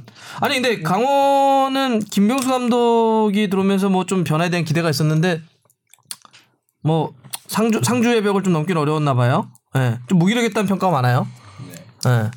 어땠어요, 상주는? 네. 그 김명수 감독이 경기 전에 항상 자신감 있는 그런 표현을 했는데 이번 시즌은 조금 어렵겠다라는 식의 돌려 얘기하는 오히려 예, 있었어요. 왜냐면 자신이 좀 구사하고자 하는 축구를 하고 싶은데 그런 선수가 안 좋았다. 구성원을 예, 완벽하게 채우지 못했던 것 같다라는 그런 느낌을 좀 받았어요. 그거는 뭐 강원이 지난 시즌 겪었던 그 여러 가지 문제점 뭐 어, 거기 책임자의 그런 문제점 이런 거 다 묶여 있는 건가요? 아무래도 그럴 수 있죠. 예, 아무래도 그럴 수 있고 그 특히 뭐 왼쪽 풀백도 영입을 하려고 했는데 그게 잘 안 됐고. 예. 지금 추가로 영입하려고 하고 있지 않나요? 우리 축덕에도 한번 나왔던 서경 선수, 윤서경 선수. 그게 아 그런 얘기가 있었죠. 안기로 결정이 났죠. 아 그렇게 결정이 났구나. 네, 아, 저도 그거 인터넷에서 막 봤는데. 그러니까요. 어. 아, 이렇게 됐구나. 네. 네, 네. 김병수 감독은 자기 칼라가 분명해서 자기에게 맞는 선수를 딱 데려오는 거예요. 그래서 서울 이랜드 있을 때도 옛날 영남대 출신들이나 다른 팀에 갔던 선수들을 쫙 데려왔었거든. 그러니까 그런 선수가 안 되면 되게 또 힘들어하죠. 음. 왜냐면 자기 색깔 분명하거든. 예. 근데 상무가 좋아요. 이 봄까지는 상무가 상주 상무야 뭐. 봄 여름까지는 어, 뭐 거의 대표팀이니까. 예. 음. 근데 지금 상주는 더- 더군다나 아직 그 새로 영입된 일곱 명이 완전히 결합한 게 아니에요. 서주훈련 이제 그 아. 끝나고 다시 복귀하면 그러니까 더 좋잖아요, 그러면. 아 그러면 뭐 멤버들이 훨씬 더 좋은 선수들이 많이 예. 들어왔는데. 예, 그 선수들이 군사 훈련하고 나면은 그 예전에도 박항서 감독님이 음. 상주 감독님이실 때 제가 얘기 많이 나눠봤는데 최대 3개월까지는 걸린대요. 음. 그 맞아요. 몸이 축구- 네, 올라오기까지. 예. 축구 경기 뛸 수 있는 몸 최대 몸까지 올라오는데 하반기까지는 그래서 네. 그봄 끝날 때까지는 안 뛰게 해요. 그러니까 뭐 아마 감독들이. 예. 좀 따뜻한 바람 불기 시작할 때 정도. 어, 하반기까지는 왜냐면 아니어도. 음. 짬밥에 적응이 안 돼 있기 때문에 어. 예. 그래서 처음에 저도 그 개막과 관련해서 팀들 전력 좀 분석하려고 이렇게 확인했더니 새로 들어온 선수들이라 그랬더니 에이 전방기엔 거의 이렇게 하더라고요. 아, 전방기엔 거의 뭐 어, 그럼 더 기대해 볼 만하겠네요. 상주 상무는 지금도 상주- 그러다가 항상 이제 또 문제가- 전역하는 어, 또 그게 9월달 그때쯤에부터 이제 벌어놓은 승점 갖고 이제 버티는 아, 게 상대 그래요? 아. 전형적인 시즌 보내기죠. 이게 그게 항상 상주라고 하는 팀에 참 뭐라고 설명하기 어려워. 아. 이게 이제 일반적인 프로의 운영 원리하고는 좀 다른. 불가항력이죠. 어. 아. 전역을 하는 선수를 막을 수 인대생으로 계속 채우는. 그래서 계속 예. 임대죠. 예. 다 임대지 뭐. 임대인데 시즌 중에 나가고 막 이래버리고 시즌 중에 들어오고서 뭐라고 할 수도 없고. 상주에 원맨 팀 있으면 좋겠다. 원맨. 네. 원맨 네. 말뚝박아. 그 선수는 어떻게? 옛날 윤미카람 골. 아 굴절이. 알았어요, 알았어요. 미카람 잘했어, 알았어요. 미카람 굴절이래요. 잘했어. 굴절이래요. 아, 아. 예. 굴절 굴절된 거래요. 그래서 전체적으로는 지금 아까 우리 주바페도 얘기했지만 네. 어, 우리가 예년에 비해서 지금 개막전 유료 관중이 전년 대비 뭐 44.7% 이거 네. 정말 대단한 거고 저도 일단 경기장 전 2부 리그 현장 가서 중계를 했었고 1부 리그도 몇 경기 했지 이렇게 중계를 했었는데 분위기도 다르고 음. 어 우리 경기 템포도 상당히 좋아졌고 진짜 재밌더라고요. 저는 사실 전북대구 경 너무 재밌었어요. 네. 전북대구 보면서 막 와! 막 소리 지면서 봤어요. 음. 네. 너무 재밌어가지고. 그러니까 이게 스코어만 뭐, 아, 1대1 비겼네가 아니라 그냥 음. 와! 그래서 봤고, 예. 따뜻해졌으면 좋겠어요. 빨리. 뭐였다고? 따뜻해졌으면 좋겠어요. 아, 좀 아직 더. 추워요? 네, 아직 춥더라고요. 음, 저도 아긴 이렇게 롱패딩 입고 갔는데. 전 정말 봄처럼 하고 갔다 얼어 죽을 아, 뻔했어요. 안 돼, 안 돼, 안 돼, 안 돼. 네. 근데 좀 풀리지 않았어요? 저는 아, 아니야. 그래도 경기장은 가만히 있으면 좀 추워. 네. 음. 저는 촥 축구장은 그 네. 여름 아니면 겨울 둘 네, 중에 그러니까. 가지고 시멘트 한기가 있어가지고. 그늘도 져 있지 네. 않나요? 또 그러니까 이게 햇빛에 나가면 훨씬 따뜻한데 그 경기 그늘진 데 앉아 있으니까 바람이 어우 장난이 아니더라고요. 음. 평상석에서 봐가지고 평상에서 그냥 어- 얼어 죽는 줄 알았어요. 저. 음. 그래서 이제 우리가 K리그 개막, 네. K리그 개막했으니까, 어, 이렇게 경기들도 쭉 리뷰할 수도 있겠지만, 좀 이슈나 사건이나 뭐, 포인트를 잡아가지고 매주 한 번씩 좀 다루자고요. 네. 일단 오늘은 개막을 했기 때문에 팀별로 쭉 훑었고, 네. 이제 뭐 이슈 같은 거 있으면 그 이슈 중심으로 해서 K리그는 꼭 한 번씩 매주 좀 다루고. 네. 자, 그럼 오늘 원래 이분을 이 코너에 저 모신 건데 앞에 하도 역시 말이 많아. 아, 아무것도 안 하니까 근질거려가지고. 네네. 자, 그래서 오늘은 사실 에이전트 특집입니다. 저- 여러분들 뭐 누가 이적했네, 이적료가 얼마네, 이 팀 누가 가냐 안 가냐, 또 뭐 누군 간다 그러는데 하이제킹 왜 일어나냐, 뭐 굉장히 많잖아. 연봉 협상을 도대체 어떻게 하는 거냐, 나 에이전트 되고 싶은데 뭐 하면 돼요? 이런 분들이 워낙 많으세요. 그래서 오늘은 저희가 축덕숙덕에서 에이전트 특집을 마련했고요. 네. 어, 에이전트 그러면 한 분을 좀 모셔야 되는데. 어, 가장 저희가 부르기 쉬운 사람. 등장했습니다. 이거 야, 그러니까 오디오야 뭘 들어와 비디오가 아니야. 이거도 걸어 들어. 예. 저희 가장 그 부르기 쉽고 어 출연료가 저렴한 사람. 예. 자 김동환 축구 해설위원이자 에이전트 아, 모셨습니다. 네. 안녕하세요. 안녕하세요. 반갑습니다. 김동환입니다. 아, 쪼호 예. 자 일단 그래서 신양원님의 소개를 한번 네. 하면서 시작해 볼까요? 네. 어, 신양원님이 보내주셨는데 축구 에이전트 꿈을 갖고 있는 이제 중3 되는 학생이에요. 이야. 그래서 에이전트 특집을 한다고 해서 정말 기쁘고 한편으로 기다리셨다면서 이제 질문을 몇 개 보내주셨는데 네. 첫 번째로 보통 에이전트가 될 때 학과는 중요하지 않지만 경영학과, 법학과, 체육학과 등을 나오면 유리하다고 하더라고요. 그런데 실제로 이런 곳을 가면 도움이 되나요? 혹시 어디 학과 나오셨고 또 무슨 학과를 추천하는지 말씀해 주실 수 있나요? 라고 일단 질문을 하나 하고 하나 듣고 음. 네 이렇게 그렇게 할까요? 하죠. 예 그렇게 네. 하죠. 뭐 일단 전 유리한 학과가 세계적으로 있어요? 예, 전 세계적으로 봤을 때 그 좀 탑 클래스에 든다는 에이전트들을 보면은 법학 트- 전공자가 많죠. 아 어. 그래요? 예. 도르즈 멘데스나 뭐 이런 슈퍼 그렇죠. 에이전트들. 음. 예, 그쪽에 이제 법학 전공자들이 많고 또 지가 접학 법학 전공해서 그런 거 아니에요 지금? 방송 중에 지가 됩니다. 어, 아, 전 당황했어요. 어, 그래? 예. 아무튼 예, 법학 전공자들 많고 그다음에 어. 또 경제 경영했던 분들도 꽤 있습니다. 그러면 이제 오너로서 음. 직원들이 이제 운동선수 출신이라든지 뭐 이런 직원을 데리고 있는 음. CEO들이 경영 경제를 나온 분들이 많고 또 운동선수 출신들이 많죠. 어, 유럽에 음. 왜냐하면 특히. 그런 네트워크가 예, 있으니까. 네트워크가 있고 하다 보니까 전공은 크게 우리나라에서는 상관은 없는데 최근에는 스포츠 레저 학부잖아요. 학부에서 공부를 다양하게 할 수 있잖아요. 에이전트에 대한 이론이라든지 여러 가지. 아 대학에서 에이전트와 관련한 또 수업도 수업도 있죠. 있어요. 예, 어. 뭐 전주대학교라든지 이런 데 네네, 보면은 그 네네. 수업이 있, 으니까 그런 것들을 접해서 내가 수업을 관련된 걸 들으면 전공은 크게 뭐 상관이 없습니다. 음. 근데 아무래도 법학을 전공하게 되면 법률적 지식을 갖게 되니까 음. 선수를 대리할 때 민법 114조 대리 이런 걸 할 때 아무래도 응용하거나 지식적으로 좀 다가가기가 편하겠죠. 예. 어. 지금 그그 얘기하시니까 좀 뭔가 달라 보이는데요. 그러니까. 그 법학과 나왔죠? 전공. 네. 학점 얼마예요, 졸업 학점은? 3.7인가? 오, 좋았네. 네. 천재야. 어쨌든 크게 뭐 중요하진 않다. 네, 그러니까 우리가 흔히 에이전트들이 일을 할 때 민법 114조 이 대리라고 해서 이걸 적용을 많이 하는데 많은 일반인들은 민법 347조 사기로 적용시키는 경우가 많습니다. 네, 그런 경우도 있습니다. 네. 알겠습니다. 뭐 특별히 일단 어떤 학과는 중요하진 않다. 네. 자, 두 번째 한번. 네, 두 번째로는 미국 같은 곳은 에이전트의 대부분이 법적으로 가서 변호사가 된 다음 스포츠 에이전트에 들어간다고 하는데요. 한국에선 어떻게 진행되나요? 대학 졸업 후 에이전트 회사에 들어가는지 아니면 다른 길이 있는지 말씀 부탁드립니다. 피파 에이전트 시험도 오래전에 폐지됐고 구체적인 에이전트가 되는 경로를 말씀해 주시면 감사하겠습니다라고 보내주셨어요. 네, 미국 시장하고 네. 우리나라가 이제 에이전트 제도도 다르고 음. 그다음에 아 이것도 법적으로 얘기해야 되는데 우리는 음. 대륙법계의 법률을 이용하고 미국은 음. 영미법계란 말이죠. 그러니까 변호사가 되는 자격도 좀 우리나라 다르고, 음. 예, 이런 형태가 되다 보니까 변호사 출신들이 에이전트를 하는 경우가 많아요.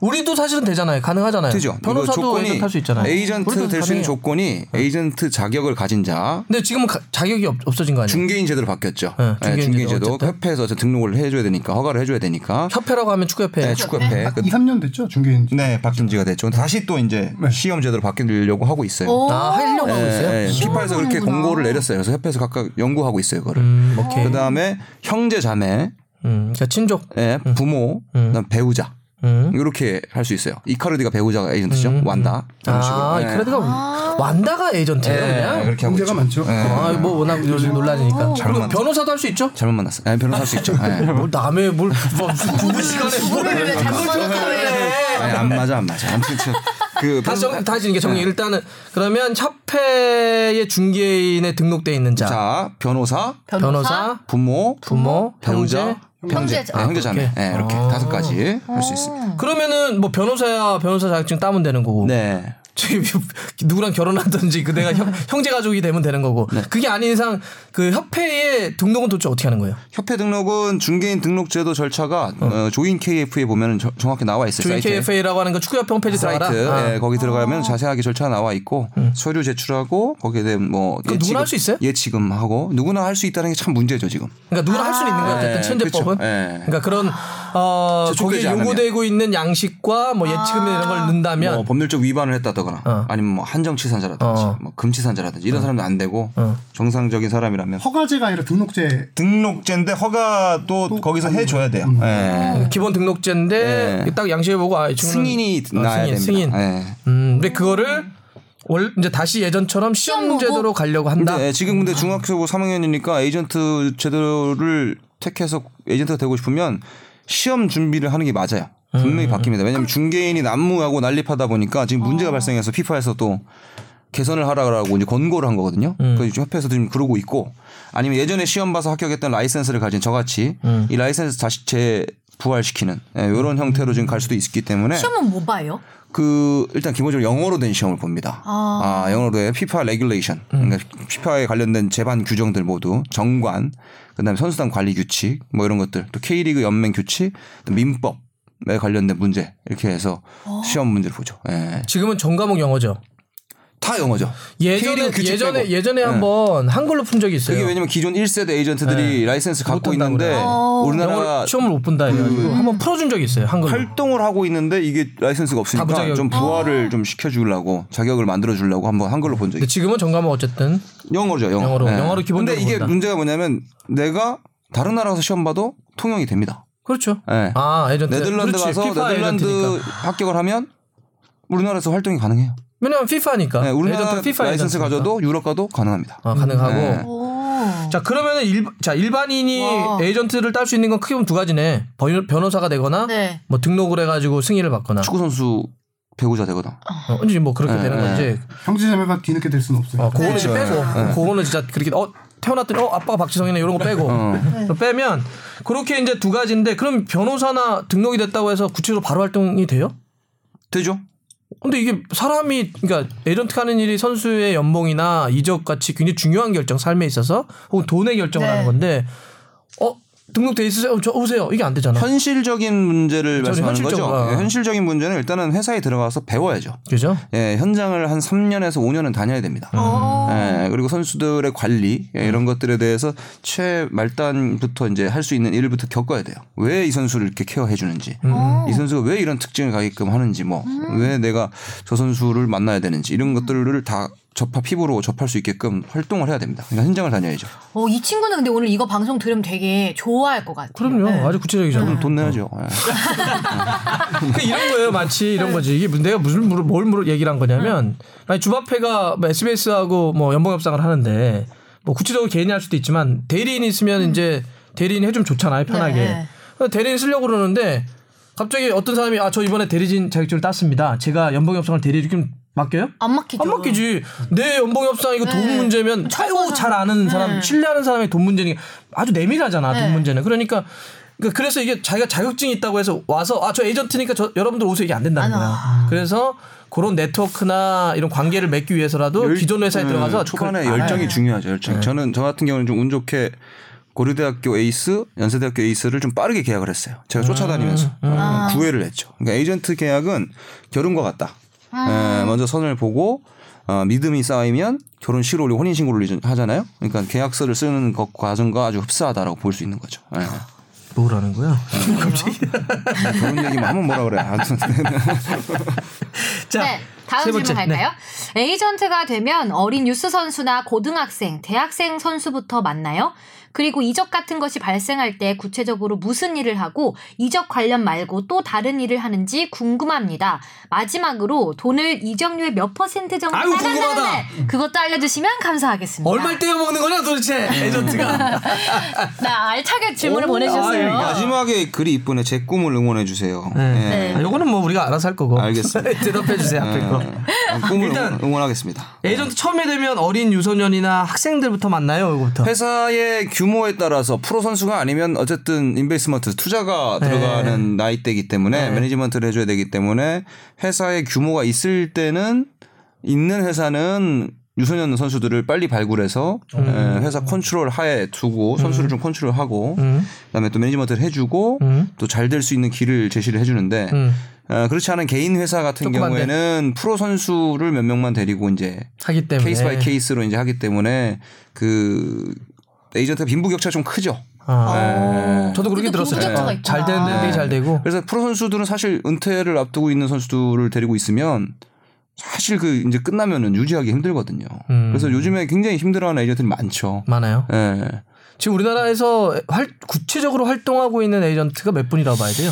지금 중개인 등록돼 있는 게 거의 200 몇십 등록은 200. 200 몇십 명인데 활동은 예, 활동은 이제 실질적으로 법인으로 해서 응. 제대로 운영하고 있는 제대로 운영한다는 표현이 그들이 어쨌든 들으면 좀 뭐 뭐. 할 수 있지만 어, 어, 이 회사는 좀 뭐 유명하다 인맥, 이런 아. 회사는 어, 손에 꼽죠 한 일곱 개 여덟 개 아. 예. 그럼 활동하고 있는 에이전트 분들은 뭐 한 2, 30명?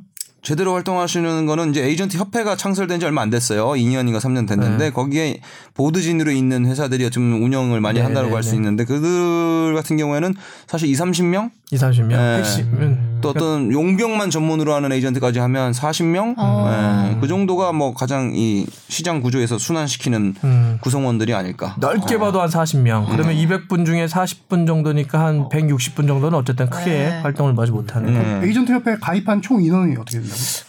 에이전트 가, 뭐 갑자기 기자분이 물어보니까 다 가입을 하진 않았잖아요. 아, 가입하지 않은 그러니까 그렇죠 에이전트 가입 안 한 에이전트도 있어요. 예. 예, 근데 가입한 에이전트가 거의 90%도 봐야 되고요. 예, 봐야 되고 인원은 제가 잘 아, 예, 나중에 카톡으로 주시는 걸로. 아, 카톡도 몰라서 못 보는. 네, 아무튼, 그렇구나. 네, 그렇습니다. 자, 그러니까 이게 그래서 아까 얘기했던 것처럼 자격증이 있다고 바로 되는 게 아니에요. 예. 음. 네, 이렇게 현실적으로는 이렇게 배우거나 회사에 들어가서 쭉 올라오는 게 맞는 거예요. 예, 그리고 뭐 여기 구체적으로 무슨 일을 하냐. 그러니까요. 네. 우리가 항상 얘기하는 선수 네. 이적, 이죠. 이- 이적. 예, 선수 관리, 관리. 관리는 뭐예요? 관리 뭐예요? 관리 뭐 부상이라든지 이런 걸 부상을 했을 왜 때 관리해? 재활선 아니 무릎이 아, 무릎 전문 알아봐주고. 병원이라든지 아. 데려가고 병원 이제 알아봐주고. 원장이 아. 직접 하게끔 저희가 케어를 하고 어. 진단을 내리게 뭐 수술도 그런 하고 거는 팀에서 해주는 게 아닌가요? 팀에서 비용은 나오는데 이제 팀의 어린 선수들 같은 경우에는 아. 예, 또 다르죠. 이제 예. 어느 병원에서 갈 거냐, 네. 어디서 수술할 거냐, 야, 이용 이거- 병원에 야, 갈 요거는 거냐, 내가 어, 을지병원에 갈 거냐. 그런 식으로. 네, 뭐. 야, 이거 독일에 좋댄다. 알아봐 주는 거죠. 그러니까 이용 선수가 헤르니아 네. 같은 경우에는 본인이 팔짱, 혹시 알아봐서 독일 가서 수술했죠. 아 맞아요. 우리나라는 뭐냐면 팔짱 그거를 아니에요. 네. 이렇게 배를 째서 살짝 이렇게 원위치로 집어넣는 건데 그럼 아파요 수술이 다 완치가 돼도 신광훈, 이을령, 뭐 신진호 뭐 선수들 많이 스포츠 많이 뛰면 일어나. 많이 뛰면 그 통증이 좀 생깁니다. 근데 독일은 어떤 치료를 하냐면 그 통증을 느끼는 신경계를 끊어버려요. 음, 아, 신경계 아픔을 못 그런- 이게 느끼게. 의학의 선택의 방식인 거지. 음. 근데 독일 가서 그걸 알고 요- 이용 선수는 거기서 받은 거죠. 아 이용 선수는 재발하면서 은퇴까지도 생각할 정도로 심각했어요. 그래서 독일을 탈장. 가서 아, 아 예. 진짜요? 한 두 번 정도 수술했었죠. 근데 왜 국내에서. 탈장이 자주 일어나요? 격한 운동을 하는 음, 이렇게 하니까 운동 선수들이 막이, 어. 그 탈장이 말 그대로 장이 밖으로 나오는 게 아니라 네. 아. 그 위치가 살짝 벗어나는 거예요. 그럼 거기 가- 있어야 될 자리에 안 있으니까 아픈 거죠. 음. 손가락이 격하게 여기 운동하니까 있으면 아프잖아요. 이거 손가락 여기 만약 여기 달렸어, 그럼 아프잖아요. 음, 여기가 음. 그죠? 그런 거죠. 뭐. 네. 어 그렇구나. 음. 자, 그러면 일단 이적, 그다음에 관리, 음. 그다음에 또 그다음에 조세 문제, 음. 재산 관리, 네. 조세 재산 관리. 아. 그것도 거, 아. 해주시는구나. 그럼요, 저희가 다 하죠. 네. 그다음에 우리나라 이거는 다 뭐 다 편법적으로 합법적으로 다 냅니다. 합법적이나 아, 약간 왜냐면 세무사들도 자기들이 세무사마다 다 달라요. 그죠? 그러겠죠, 네, 그렇지, 수수료도 다 그렇지. 다르고 네. 세금 얼마 내야 돼? 그러면 다 가장 다릅니다. 가장 네, 아, 네, 네. 효과적인 걸로 예, 조세 문제. 네. 또 아무튼. 예, 그다음에 병역 우리나라는 병역. 병역. 예, 네. 아. 병역 연기를 하는 그 또 절차에 대해서 저희가 또 관리를 해 주고요. 아, 많이 하시- 그렇죠. 많이 연봉 하죠. 협상도 해야 되잖아. 연봉 협상도 매해 하고요. 그다음에 이적이 뭐 가장 음. 이슈가 되겠죠. 좋은, 좋은 선수가 있으면 이 선수를 영상을 만들고 하이라이트를 음. 만들어서 옛날 같은 경우는 DVD를 구워서 보냈잖아요. 그러니까 포트폴리오를 만들어 주는 거지. 아, 선수들도 포트폴리오를 보여주면서 네. 이렇게 영상 하는 우리 선수 좀 거구나. 써주세요. 네, 이렇게. 하이라이트를 오. 보냅니다. 그- 그 네트워크. 어. 우와, 그래서 되게 저희는 신기하다. 밤에 핸드폰을 이렇게 항상 켜고 있어요. 그래서 전화 언제 진짜 많이 올라오는지. 같이 쓰면 진짜 연락 많이 와. 진짜 막 정, 정신없다고 또 이제 그냥 왓츠앱으로 외국, 외국에서도 계속 유럽에 시차 맞춰서 오니까 왓츠앱으로 계속 또 영어로 계속 써야 되니까 어떤 사람들은 약간 재수없게 느낄 수도 있죠. 네. 깨알 영어 자랑인 줄 알고. 네. 근데 당당하게 딱. 아무튼 그렇게 해서 뭔가 소개가 됐을 때 뭔가 딱 되면 이제 이적에 대한 관련 업무가 시작되면 정신이 하나도 없죠 그때는 올인해야 되죠 왜냐면 원구단에서 이런 제안이 왔으니까 팔자 예, 그럼 셀링 구단이 되는 거고 안 된다 써야 된다 뭐 이런 건 조율도 해야 되고 예를 들어 K리그 대 이적 같은 경우에도 소위 A급 선수도 그렇게 프로필 아, K리그에서 K리그요? 예. K리그는 거의 안 하죠 거의 왜냐면 안 하죠. 감독들이 다 아니까, 아니까. 예. 김종부 감독님은 특이합니다 영상 봅니다 어, 우리나라 선수도. 하이라이트를 봅니다 어. 영상 있냐? 어. 봅니다. 예. 어. 모르시는 게 아니라 한번 선수 다시 확인. 파악을 하는 거예요. 그 특징을. 예. 어. 그러니까 저도 이제 그뭐 성남에서 잠깐 선수가 할 때 어떻게 했냐면 외국 선수들은 아예 영상 프로필이 다 와요. 음. 저희가 다 본 다음에 거기서 분석을 같이 해요. 음. 이 선수 특징이 어떻다. 그러니까 그런 거를 이제 다 에이전트 쪽에서 한다는 얘기고. 브라질 에이전트들이 이제 막 중구난방한데 어떤 선수들은 아주 미세하게 그 영상을 좀 빠르게 해냅니다. 아, 그러면 아, 그 움직임이 되게 빠른 것처럼. 어, 그럴 수도 그러면 있겠구나. 선수가 호날두야. 그러네. 진짜 근데 야, 뭐 왔는데- 한 1.2배속. 어 왔는데 아니야. 아, 그럴 수 어. 있네. 이게 수- 그런 뺑기들 많이 씁니다. 그저 걸러내죠 제가. 왜냐하면 와이스카웃이라는 그 사이트를 있어요. 통해서 유료 저희는 사이트인데, 최근 예. 풀 영상을 다 보니까 예, 속일 수가 없죠. 그 와이 스카우트라고 하는 게 뭐냐면 어, 전 세계에 있는 진짜 웬만한 경기 영상이 다 있어요. 리그, 진짜요? 어우, 리그, 처음 매 들어봐요. 라운드 선수. 영상 하이라이트. 그래서 예를 들면 이런 스텝, 것도 있죠. 뭐. 네. 만약에 뭐 예를 들어서 뭐 윤빛가람이라고 한다면 윤빛가람 왼발 응. 이렇게 치면 윤빛가람이 왼발로 했던 플레이가 다 나오는 거예요. 예를 우와, 들어서. 우와. 음, 베스트 액션, 골, 뭐 프리킥, 뭐 패스. 되게 유명한 뭐, 사이트예요. 근데 그건, 뭐 그거는 크레이시, 뭐. 일반인이 개인이 쓰기는 어렵고요. 돈이 좀 에이전트 비쌉니다. 아, 회사나 얼마 정도 되나요? 팀들 1년에 몇백 단위부터 천 단위까지. 그러니까 어떤 예. 어떤 옵션까지 쓸 수 있냐 몇 천까지 하면 그 현재 있는 스카우터 스카우트 리포트를 주고받을 업자들이 수 쓰는 거야 있어요. 업자들. 예.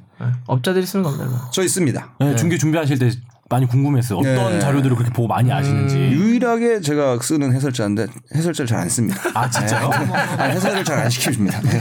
그래서 일단 그러면 그 프로세스를 한번 얘기해 줘봐요. 그러니까 해외라고 칠게요. 음. 해외에서 만약에 뭐 국내 선수 K리그 모 선수를 A 선수를 서울에 있는 A 선수를 관심 있다 이러면 어떻게 진행돼요? 대개 이 진행되는 선수의 거예요. 영상을 이제 우리도 판단하는 거죠. 유럽에 나갈 만한 선수인가 아닌가에 음. 대해서. 그래서 유럽이나 이런 데 딱 뿌리죠. 파트너십이 있잖아요. 그 유럽에 뭐 독일에도 있고 프랑스에도 있고 음. 그러니까 보내려고 할때 잉글랜드에도 쫙 뿌려요. 있고 잉글랜드는 우리 아, 가능성이 파트너가 다시 있다는 거 그쪽 에이전트들 그렇죠. 파트너. 네. 어, 잉글랜드 열렸죠. 피파 랭킹 50위 안에 들어갔기 때문에. 그래서 보냅니다. 그럼 그쪽에서 관심 있어 해요. 그쪽 에이전트도 선수 보는 눈이 있으니까 음. 아, 이 정도면 가능성이 있겠다 해서 자기 네트워크 있는 구단에 다 뿌립니다. 그쪽에 또 뿌린다. 필요한 그 소- 선수의 포지션이 필요한 구단에만. 네. 그러겠죠. 예, 그러겠죠. 그러면 그분에서 어, 얘 그렇죠. 괜찮아? 괜찮다. 보기 보고 싶다. 어, 보고 싶다. 그럼 풀 영상을 다 보고 넘어옵니다. 어디로? 스카우트가 한국으로. 한국으로. 아. 예. 얼마 전에도 그쪽 보- 팀의 팀의 스카우트가 일단 오는 예, 거예요. 보러 온 선수가 있더라고요. 얼마 전에도. 근데 직접 와서 봅니다. 어. 그 파트너랑 같이 와서 저희랑 나란히 앉아서 보게 되죠. 그러면 좋다. 어. 그러면 자기가 구단 가서 이게 디렉터가 다이렉트로 오는 선수도 있어요. 다이렉터가 직접 오면 여기 결정권자예요. 어, 그렇지. 이걸 들고 와요. 우리가 계약서를. F- FD라고 하는 풋볼 디렉터, 네, 풋볼 디렉터. 단장이라고 네, 우리가 단장급. 번역하는 음. 네. 아욱스부르크가 8월 챔피언십의 오케이, 음. 오케이. 결정권자가 옵니다 항상. 그래서 이걸 들고 와요. 그래서 오케이 하면 사인 바로 해. 이정료랑 이런 걸 협상을 해야지. 음. 이정료 우리가 줄 수 있는 거 이만큼이고 이만큼이다 해서 협상을 어. 해서 원구단에 제시를 하면 오케이가 나면 거기 바로 사인하는 거고 오케이가 안 나면 이정료를 좀 더 올려라 이렇게 조율을 하는 거죠. 다시 조율하고. 음. 예, 조율하고 조율하고 조율해서 사인을 받는 거죠. 예, 근데 레터를 보내는 경우도 있어요. 의향서 LOI. 그러니까 지난번에 김민재 선수 논란이 그 그거 아니었어요? 레터 오브 인텐션. 네. 예. 그거는 뭐 정확한 팩트는 제가 알고 있는데 어. 예, 아무튼 그건 나중에 네. 말씀드릴게요. 그러니까 일단은 LOI가 오면 이 선수 관심이 있다는 얘기예요. 예, 관심, 어. 관심, 그러니까 의향서라고 하는 건 관심 정도 있어. 예. 아직까지 뭐 저건 아니죠. 그러니까 남녀로 치면 어, 썸 타는 썸 거. 타는 거예요? 카톡 주고받는 사이인 거예요. 아, 그 정도까지? 어. 예, 카톡 주고받는 사이인 거예요. 아씨 만날까 내 스타일은 아닌데 뭐 이렇게 막 이러면서 이렇게 하는 거고 레터가 왔을 때 LOI가 왔을 때는 선수 관심 이 있으니까 얘에 대해서 이종료 조건이 어떻게 되는지 이거를 알려줍니다. 알아보는 정도. 네, 조사를 해서 요 정도면 적합해. 라고 했을 때는 레터를 보내죠.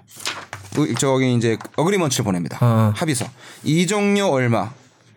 그다음에 그 계약 기간 이렇게 해서 구단으로 하나 보냅니다. 음. 그리고 선수 연봉, 선수 연봉 계약금 조건이 들어간 보너스 들어간 레터가 한 장 더 옵니다. 그럼 선수한테 하나 받고 그냥 구단 직인 찍는. 계약서네. 예. 네, 계약서. 어그리먼츠. 음. 예, 어그리먼츠를 받아 주고 받으면 선수가 이제 가죠. 음. 현장을 현지를 가서 메디컬. 이제 메디컬 받고 그다음에 이 계약서 수십 장 되는 계약서를 또 사인합니다. 음. 네, 그러면 이제 완료가 되는 거예요.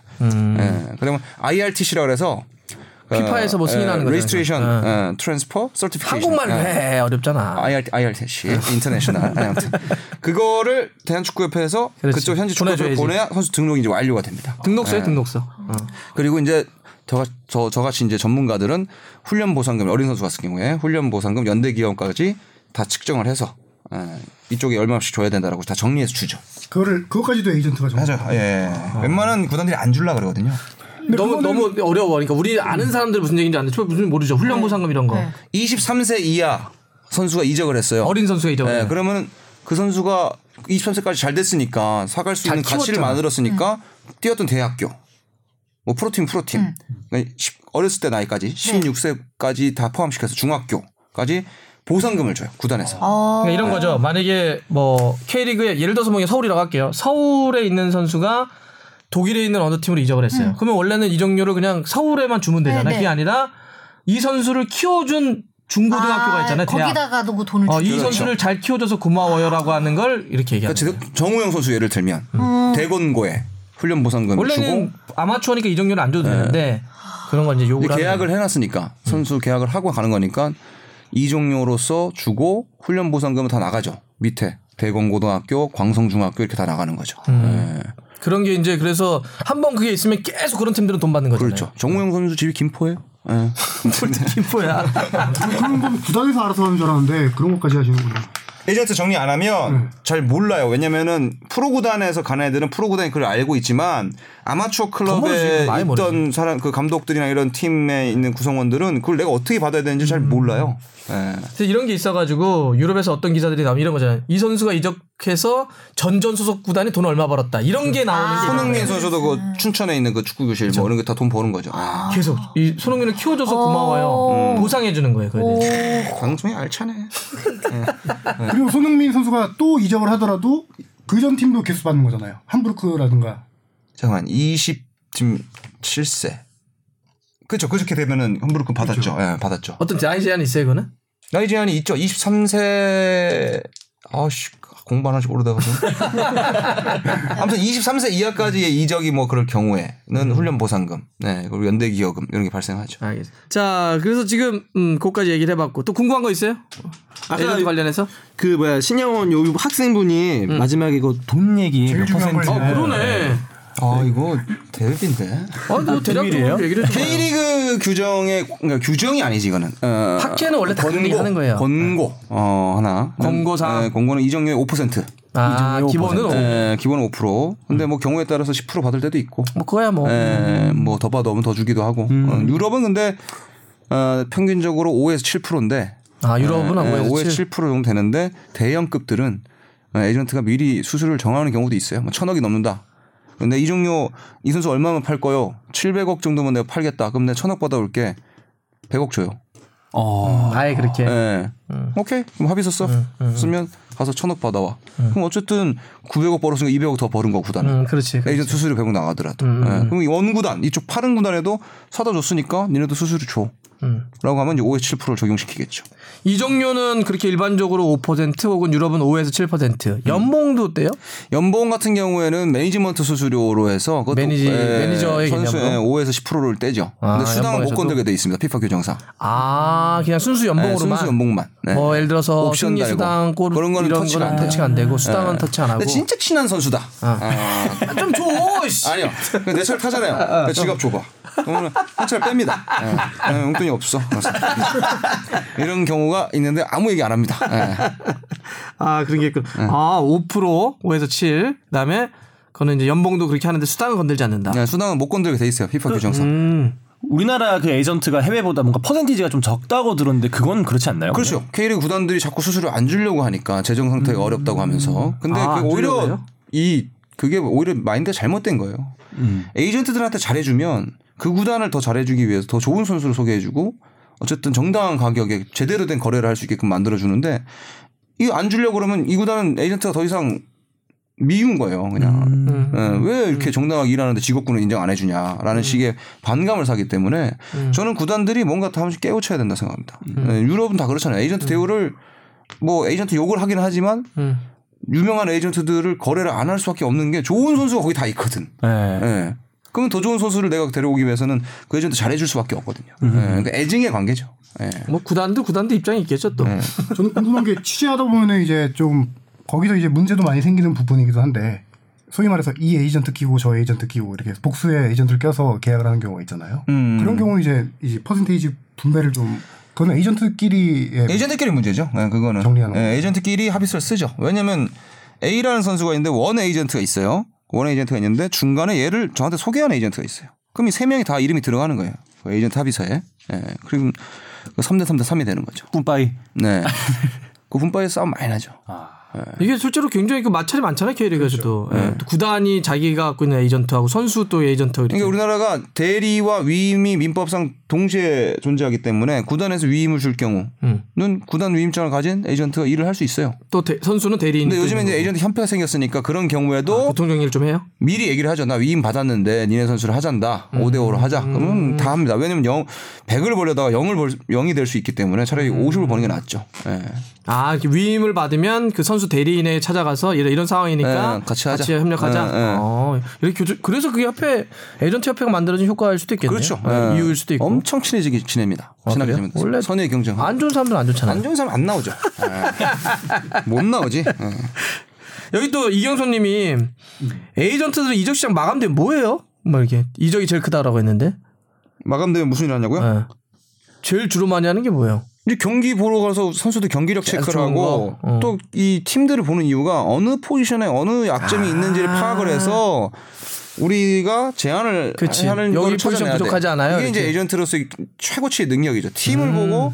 저게 약하다. 전술적으로 뭐가 약점이고 저기가 강점이다 했을 때 보완해 주는 형태가 돼야 되고 또 유망주들을 발굴해야 되니까 아마추어 대회 또 대표팀 소집일 땐 가서 연습 경기 이런 걸 계속해서 일정을 파악해서 보러 다니는 거죠. 음. 그래서 교통비가 에이전트가 그러겠네. 어마어마합니다. 차 지금 몇만 뛰었어요?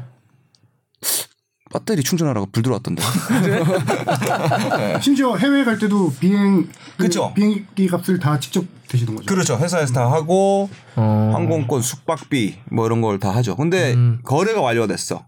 이적이 완료가 됐어. 음. 네. 그럼 그 축구단에서 에이전트한테 비즈니스석을 딱 주죠. 어, 어, 누가 가죠? 맛있는 가게 먹고 보내지. 예, 엄청 친절하게 해주고. 예. 네. 어. 근데 그렇게 이제 보면 프로들에 대해서 연봉이나 이적도 하지만 어린 선수를 발굴해야 되니까. 그게 제일 저는 지금 현재 시점에 저는 채- 그 초점을 맞추고 있어요. 그러니까 만약에 뭐 중고등학교 그래서 많이 보러 다니잖아요. 엄청 걸어 다니죠. 어. 요번에 도 무학기도 보고 뭐. 저기. 근데 사실은 그 어려울 텐데 어린 선수가 사실은 무슨 얘기냐면 딱 보고 어, 잘한다 이런 느낌은 있을 수 있지만 어린 선수들은 잠재에 간. 네, 그게 확 이렇게 있다가도 다 꺾일 수도 있고 어 아니었는데 올라갈 수도 있고 그런 경우 일종의 많죠. 에이전트 입장에서는 좀 도박이기도 하잖아요. 그래서 이 피라미드형으로 이제 선수를 만들어 놓습니다. 저희가 이제 구상을 해서 음. 포지션별로 해서 피라미드 이 선수들이 이제 장, 장래성이 있다. 이 선수는 지금 현재 잘하고 이 선수는 탑 클래스야. 음. 제가 봤을 때 어, 최근에 이제 탑 클래스로 꼽았던 선수들이 저희 선수들이 그 대건고의 정우영, 음. 그다음에 그 포항제철고의 김찬, 음. 뭐 그런 선수들, 그 레벨들 지금 19세 있는 레벨 중에 그런 선수들, 그 밑에 이제 잠재성 있는 선수들 이렇게 줬을 때 계약을 일단 해야죠. 계약을 해서 성장을 시키는데 일조를 좀 해야 됩니다. 대표팀에도 소개도 하고 계속해서. 음. 근데 어린 선수들이 한 경기 봐서 몰라요. 1인당 그러니까. 일 7에서 한 10경기는 봐야 됩니다. 음, 음. 그렇게 봐도 사실은 또 안 될 수도 있잖아. 안 될 수도 있죠. 음. 예, 그거는 뭐 어쩔, 수 없는 어쩔 수 거죠. 그거는 없죠. 그라운드 선수가 노력을 안 하고 이런 그렇지, 거니까 그렇지. 어쩔 수가 없고 우리는 기본적으로 스피드라든지 기술이라든지 안정감이라든지 몸의 밸런스라든지 네. 피지컬이라든지 다 봤을 때 좋다 그러면 하는 건데 이 선수들이 뭐 그거 자기를 믿고 열심히 안 했어. 네. 뭐 대표팀이니까 뭐 건들건들거리고 그래서 안 했어. 그러면은 그건 우리가 책임질 이유는 없죠. 예. 아니 그러니까 뭐 그게 약간 에이전트 입장에서도 투자 대비에 대한 적일 수 있으니까. 그러면 에이전트는 전부 다 파악을 해야 돼요. 이 성향, 음. 부모님의 성향, 음. 선수가 인성이 좋은지. 음. 근데 경기 뛰는 거 보면 선수가 성격이 어떤지 다 보입니다. 음. 예. 예, 뭐 어떤 스타일인지 이게 다 보여요. 또 아, 궁금한 게 그러면 어린 선수를 이렇게 발굴해서 에이전트가 선수와 계약하는 건 나이 제한 없어요? 막 예를 들면 뭐, 뭐 9살짜리 선수도 막 게- 에이전트 계약을 할 수 협회 있어요? 규정상 미성년자는 법정 대리인 동의서가 필요합니다. 그럼 어, 부모님이 첨부해야 돼요. 동의를 하면 그렇죠. 나이 상관없이 할수 네, 있어요? 그렇죠. 선, 사실 법적 민법적으로 선수 사인이 없고 법정 대리인 사인하면 미성년자는 법적 효력이 있어요. 계약이 된 거예요. 아, 그러니까 나이 네. 제한 없는 거네요. 얼밀히 없어요. 보면 네, 부모님만 없어요. 동의하면 그냥 네. 뭐 초등학생들도 어 계약할 수 있고. 부모님이라기보다는 법정 대리인이 맞죠. 음. 네, 음, 법정 대리인. 그러니까 그런 것만 있다면 네. 뭐 나이 제한은 없다. 그렇죠. 어, 그렇구나. 혹시 어떤 선수 아 진짜 딱 보이잖아요. 네. 이 선수를 이제 계약하기 위해서 이런 노력까지도 해봤다 그런 거 좀 있으시나요? 저 예전에 그 대전에 예, 선수가 그 에이전트들이 수- 너무 수십 명이 자기한테 전화가 오고 음. 만나자고 하니까 에, 전화기를 수신 차단을 시켜놨어요. 문자도 다 차단시켜놓고. 아, 다 이제 예, 몰려오니까. 차단시켜놓고. 예, 어. 그래서 저는 대전에 유성의 모텔을 한 달을 잡았어요.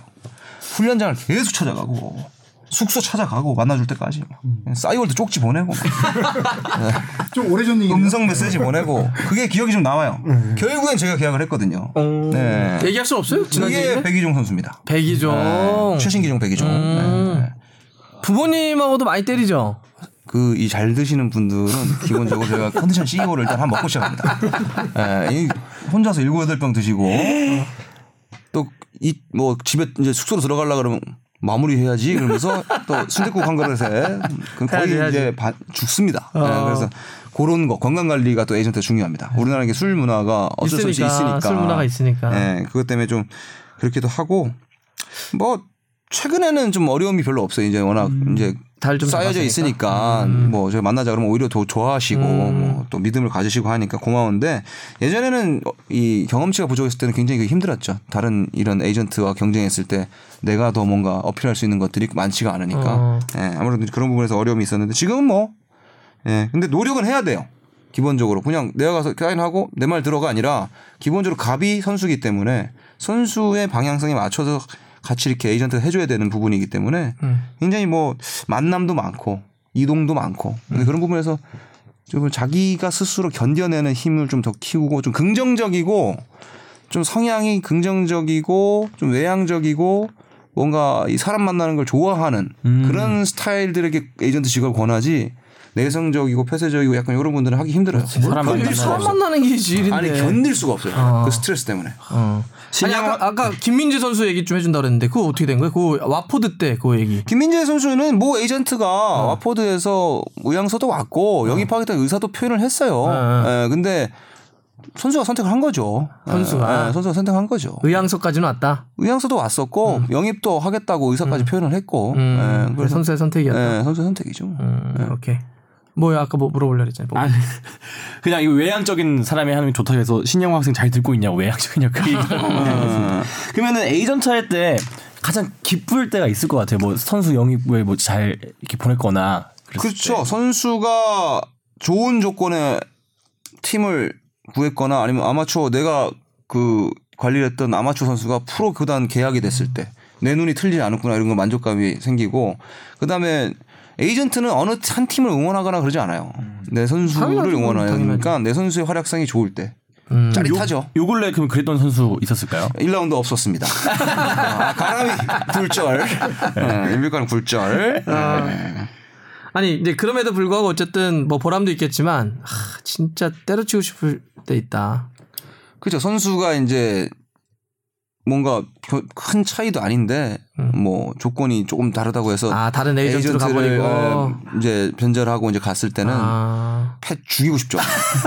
감히 나를 떠나고 어디로? 아이도 네. 똑같아 다 인마. 잘, 에이전- 잘 살아봐라. 에이전트는 다 똑같아. 어. 근데 이런 경우가 되게 많아요. 저 기자 입장에서 취재하다 보면은 진짜 선수랑 에이전트 사이에서 이런 계약 관련해서 좀 트러블로 떠나는 경우도 많고. 예, 네. 그렇죠. 근데 저희 선수는 거의 그런 경우는 없는데 아무래도 그런 경우가 있으면 좀 속은 상하죠. 예, 그치. 네. 속상하고 그 다음에 뭔가 큰 그 기회를 얻을 수 있었는데 K리그 구단의 규정상의 문제라든지 이런 것 때문에 선수가 못 가는 경우, 그러니까 음. 그냥 우리나라 구단 규정 중에 그 협회 규정 중에 연맹 규정에 타 구단은 양도시에 지금 현재 조건보다 더 제시하면 무조건 거기 가야 된다 합의하면 음. 그런 게 이제 헌법상에 이제 문제가 되기는 하거든요. 예. 직업 네. 선택자. 예. 근데 그거가 빨리 개정이 안 되면 선수 권리를 주장하는데 그게 굉장히 저촉이 돼요. 예. 왜냐하면 A라는 선수가 서울하고 수원이 있어요. 근데 나는 서울을 가고 싶, 아니 경남까지 있다고 치자. 그럼 난 경남을 가고 싶어. 근데 서울이랑 합의를 한 거예요. 이 A 구단이. 그러면 서울 가야 되거든. 근데 이거는 문제가 된단 말이죠. 이 규정이 개정이 안 되면. 예전에 이거를 이영표도 한 뭐라고 그러니까 이현표 이렇게 했죠. 이적을 한 것이 아니라 이적을 당한 당했다, 것이다. 뭐 이런 예. 표현 한번 쓴 적 있죠. 윤빛가람 선수도 상남 갈 때 비슷한 문제가 있지 않았었나요? 네, 뭐 그 문제도 있었고 김주영 선수는 그때 그때 막 싸웠었죠. 자기 는 서울 가겠다고. 음. 어, 그래서 어쨌든 김주영 선수가 승리한 부분이 있는데 그런 그냥 아마 조건이 맞아요. 비파로 끊임없이 위로 올리면은 아마 선수 손 들어줄 거예요 비파는. 그건 선수 손 들어주죠, 당연히. 비파로 그- 계속 올라가 음, 피파는 버리면. 무조건 선수 권리니까. 뭐 연락 문제로는 좀 힘들지 않나요? 막 자꾸 막 휴대전화에 불이 날 정도로 막 계속 와버리니까 네. 휴가 같은 거는 거의 못 가지 않나요? 음. 그러면 은 저희가 여름 휴가, 겨울 스키장을 안 간 지가 한 10년이 넘었어요. 그럼 제대로 쉬어본 적은 아 그래서 얼마 버는데 아, 이렇게 짬새 짬새 하는 거야? 아, 쉬죠. 네. 그러지 않을 때 쉬죠. 예. A매치 같은 때. 아까 이제 음. 그 선수가 떠나면은 더 속상하다 이게 뭐냐면 우리나라 에이전트들은 해외랑 비교할 때 뭐가 다르냐면 굉장히 그 기- 사, 사사로운 일까지 도와주거든. 음, 생일 이사 이런 것까지도. 뭐 심부름도 해주죠 많이. 네. 예. 그러니까 되게 가족 같은 그런 막 되게 사사로운 일까지도 다 뭔가 비즈니스 그 이상의 뭔지 정 알아요. 문화가 좀 있죠. 네. 있으니까. 그래서 정을 많이 주면 안 되는데 어릴 때부터 맡으면 지금 어린 그러지, 선수들은 또. 저한테 쌤 뭐 사랑합니다 뭐 이렇게 뭐 하니까 이게 그러니까 안쌀 수가 떠나버리면 없죠. 느낌이. 예. 떠나버리면 앞으로 다시 어떻게 그 이걸 들으시는 분들 중에 아까도 뭐 물어보신 분들 많았는데 에이전트란 직업 권하고 싶어요? 하고 있는데 10몇 년째 하고 저는 있는데 항상 에이전트 대표 나와서 에이전트 모이잖아요. 아 너무 많아 에이전트. 예. 뭐 나이가 많으시고 뭐 그런 어 너무 많다는 주장을 합니다. 네. 어, 왜냐면 에이전트 숫자가. 음, 퀄리티를 위해서라도 줄여야 돼요. 그들끼리 뭉쳐야 됩니다. 예. 저희는 저 개인적으로도 이제 세월이 지나면 이렇게 하나로 합칠 회사의 그 넘버 투들끼리 자주 얘기를 하는데 그거 오래전부터 나왔던 얘기죠. 하나로 뭉치면 네. 키우자. 대한민국의 네. K리그 선수들의 퀄리티도 훨씬 해외 보낼 때 강해질 수 있고 우리가 오히려 더 강하게 이렇게 유럽에도 막 뭐랄까요 싸울 수도 있고 뭐 그런 부분이 생기는데 에이전트 이렇게 권하고 싶지는 않습니다. 왜요? 진을 하고 있으면서 힘듭니다. 응?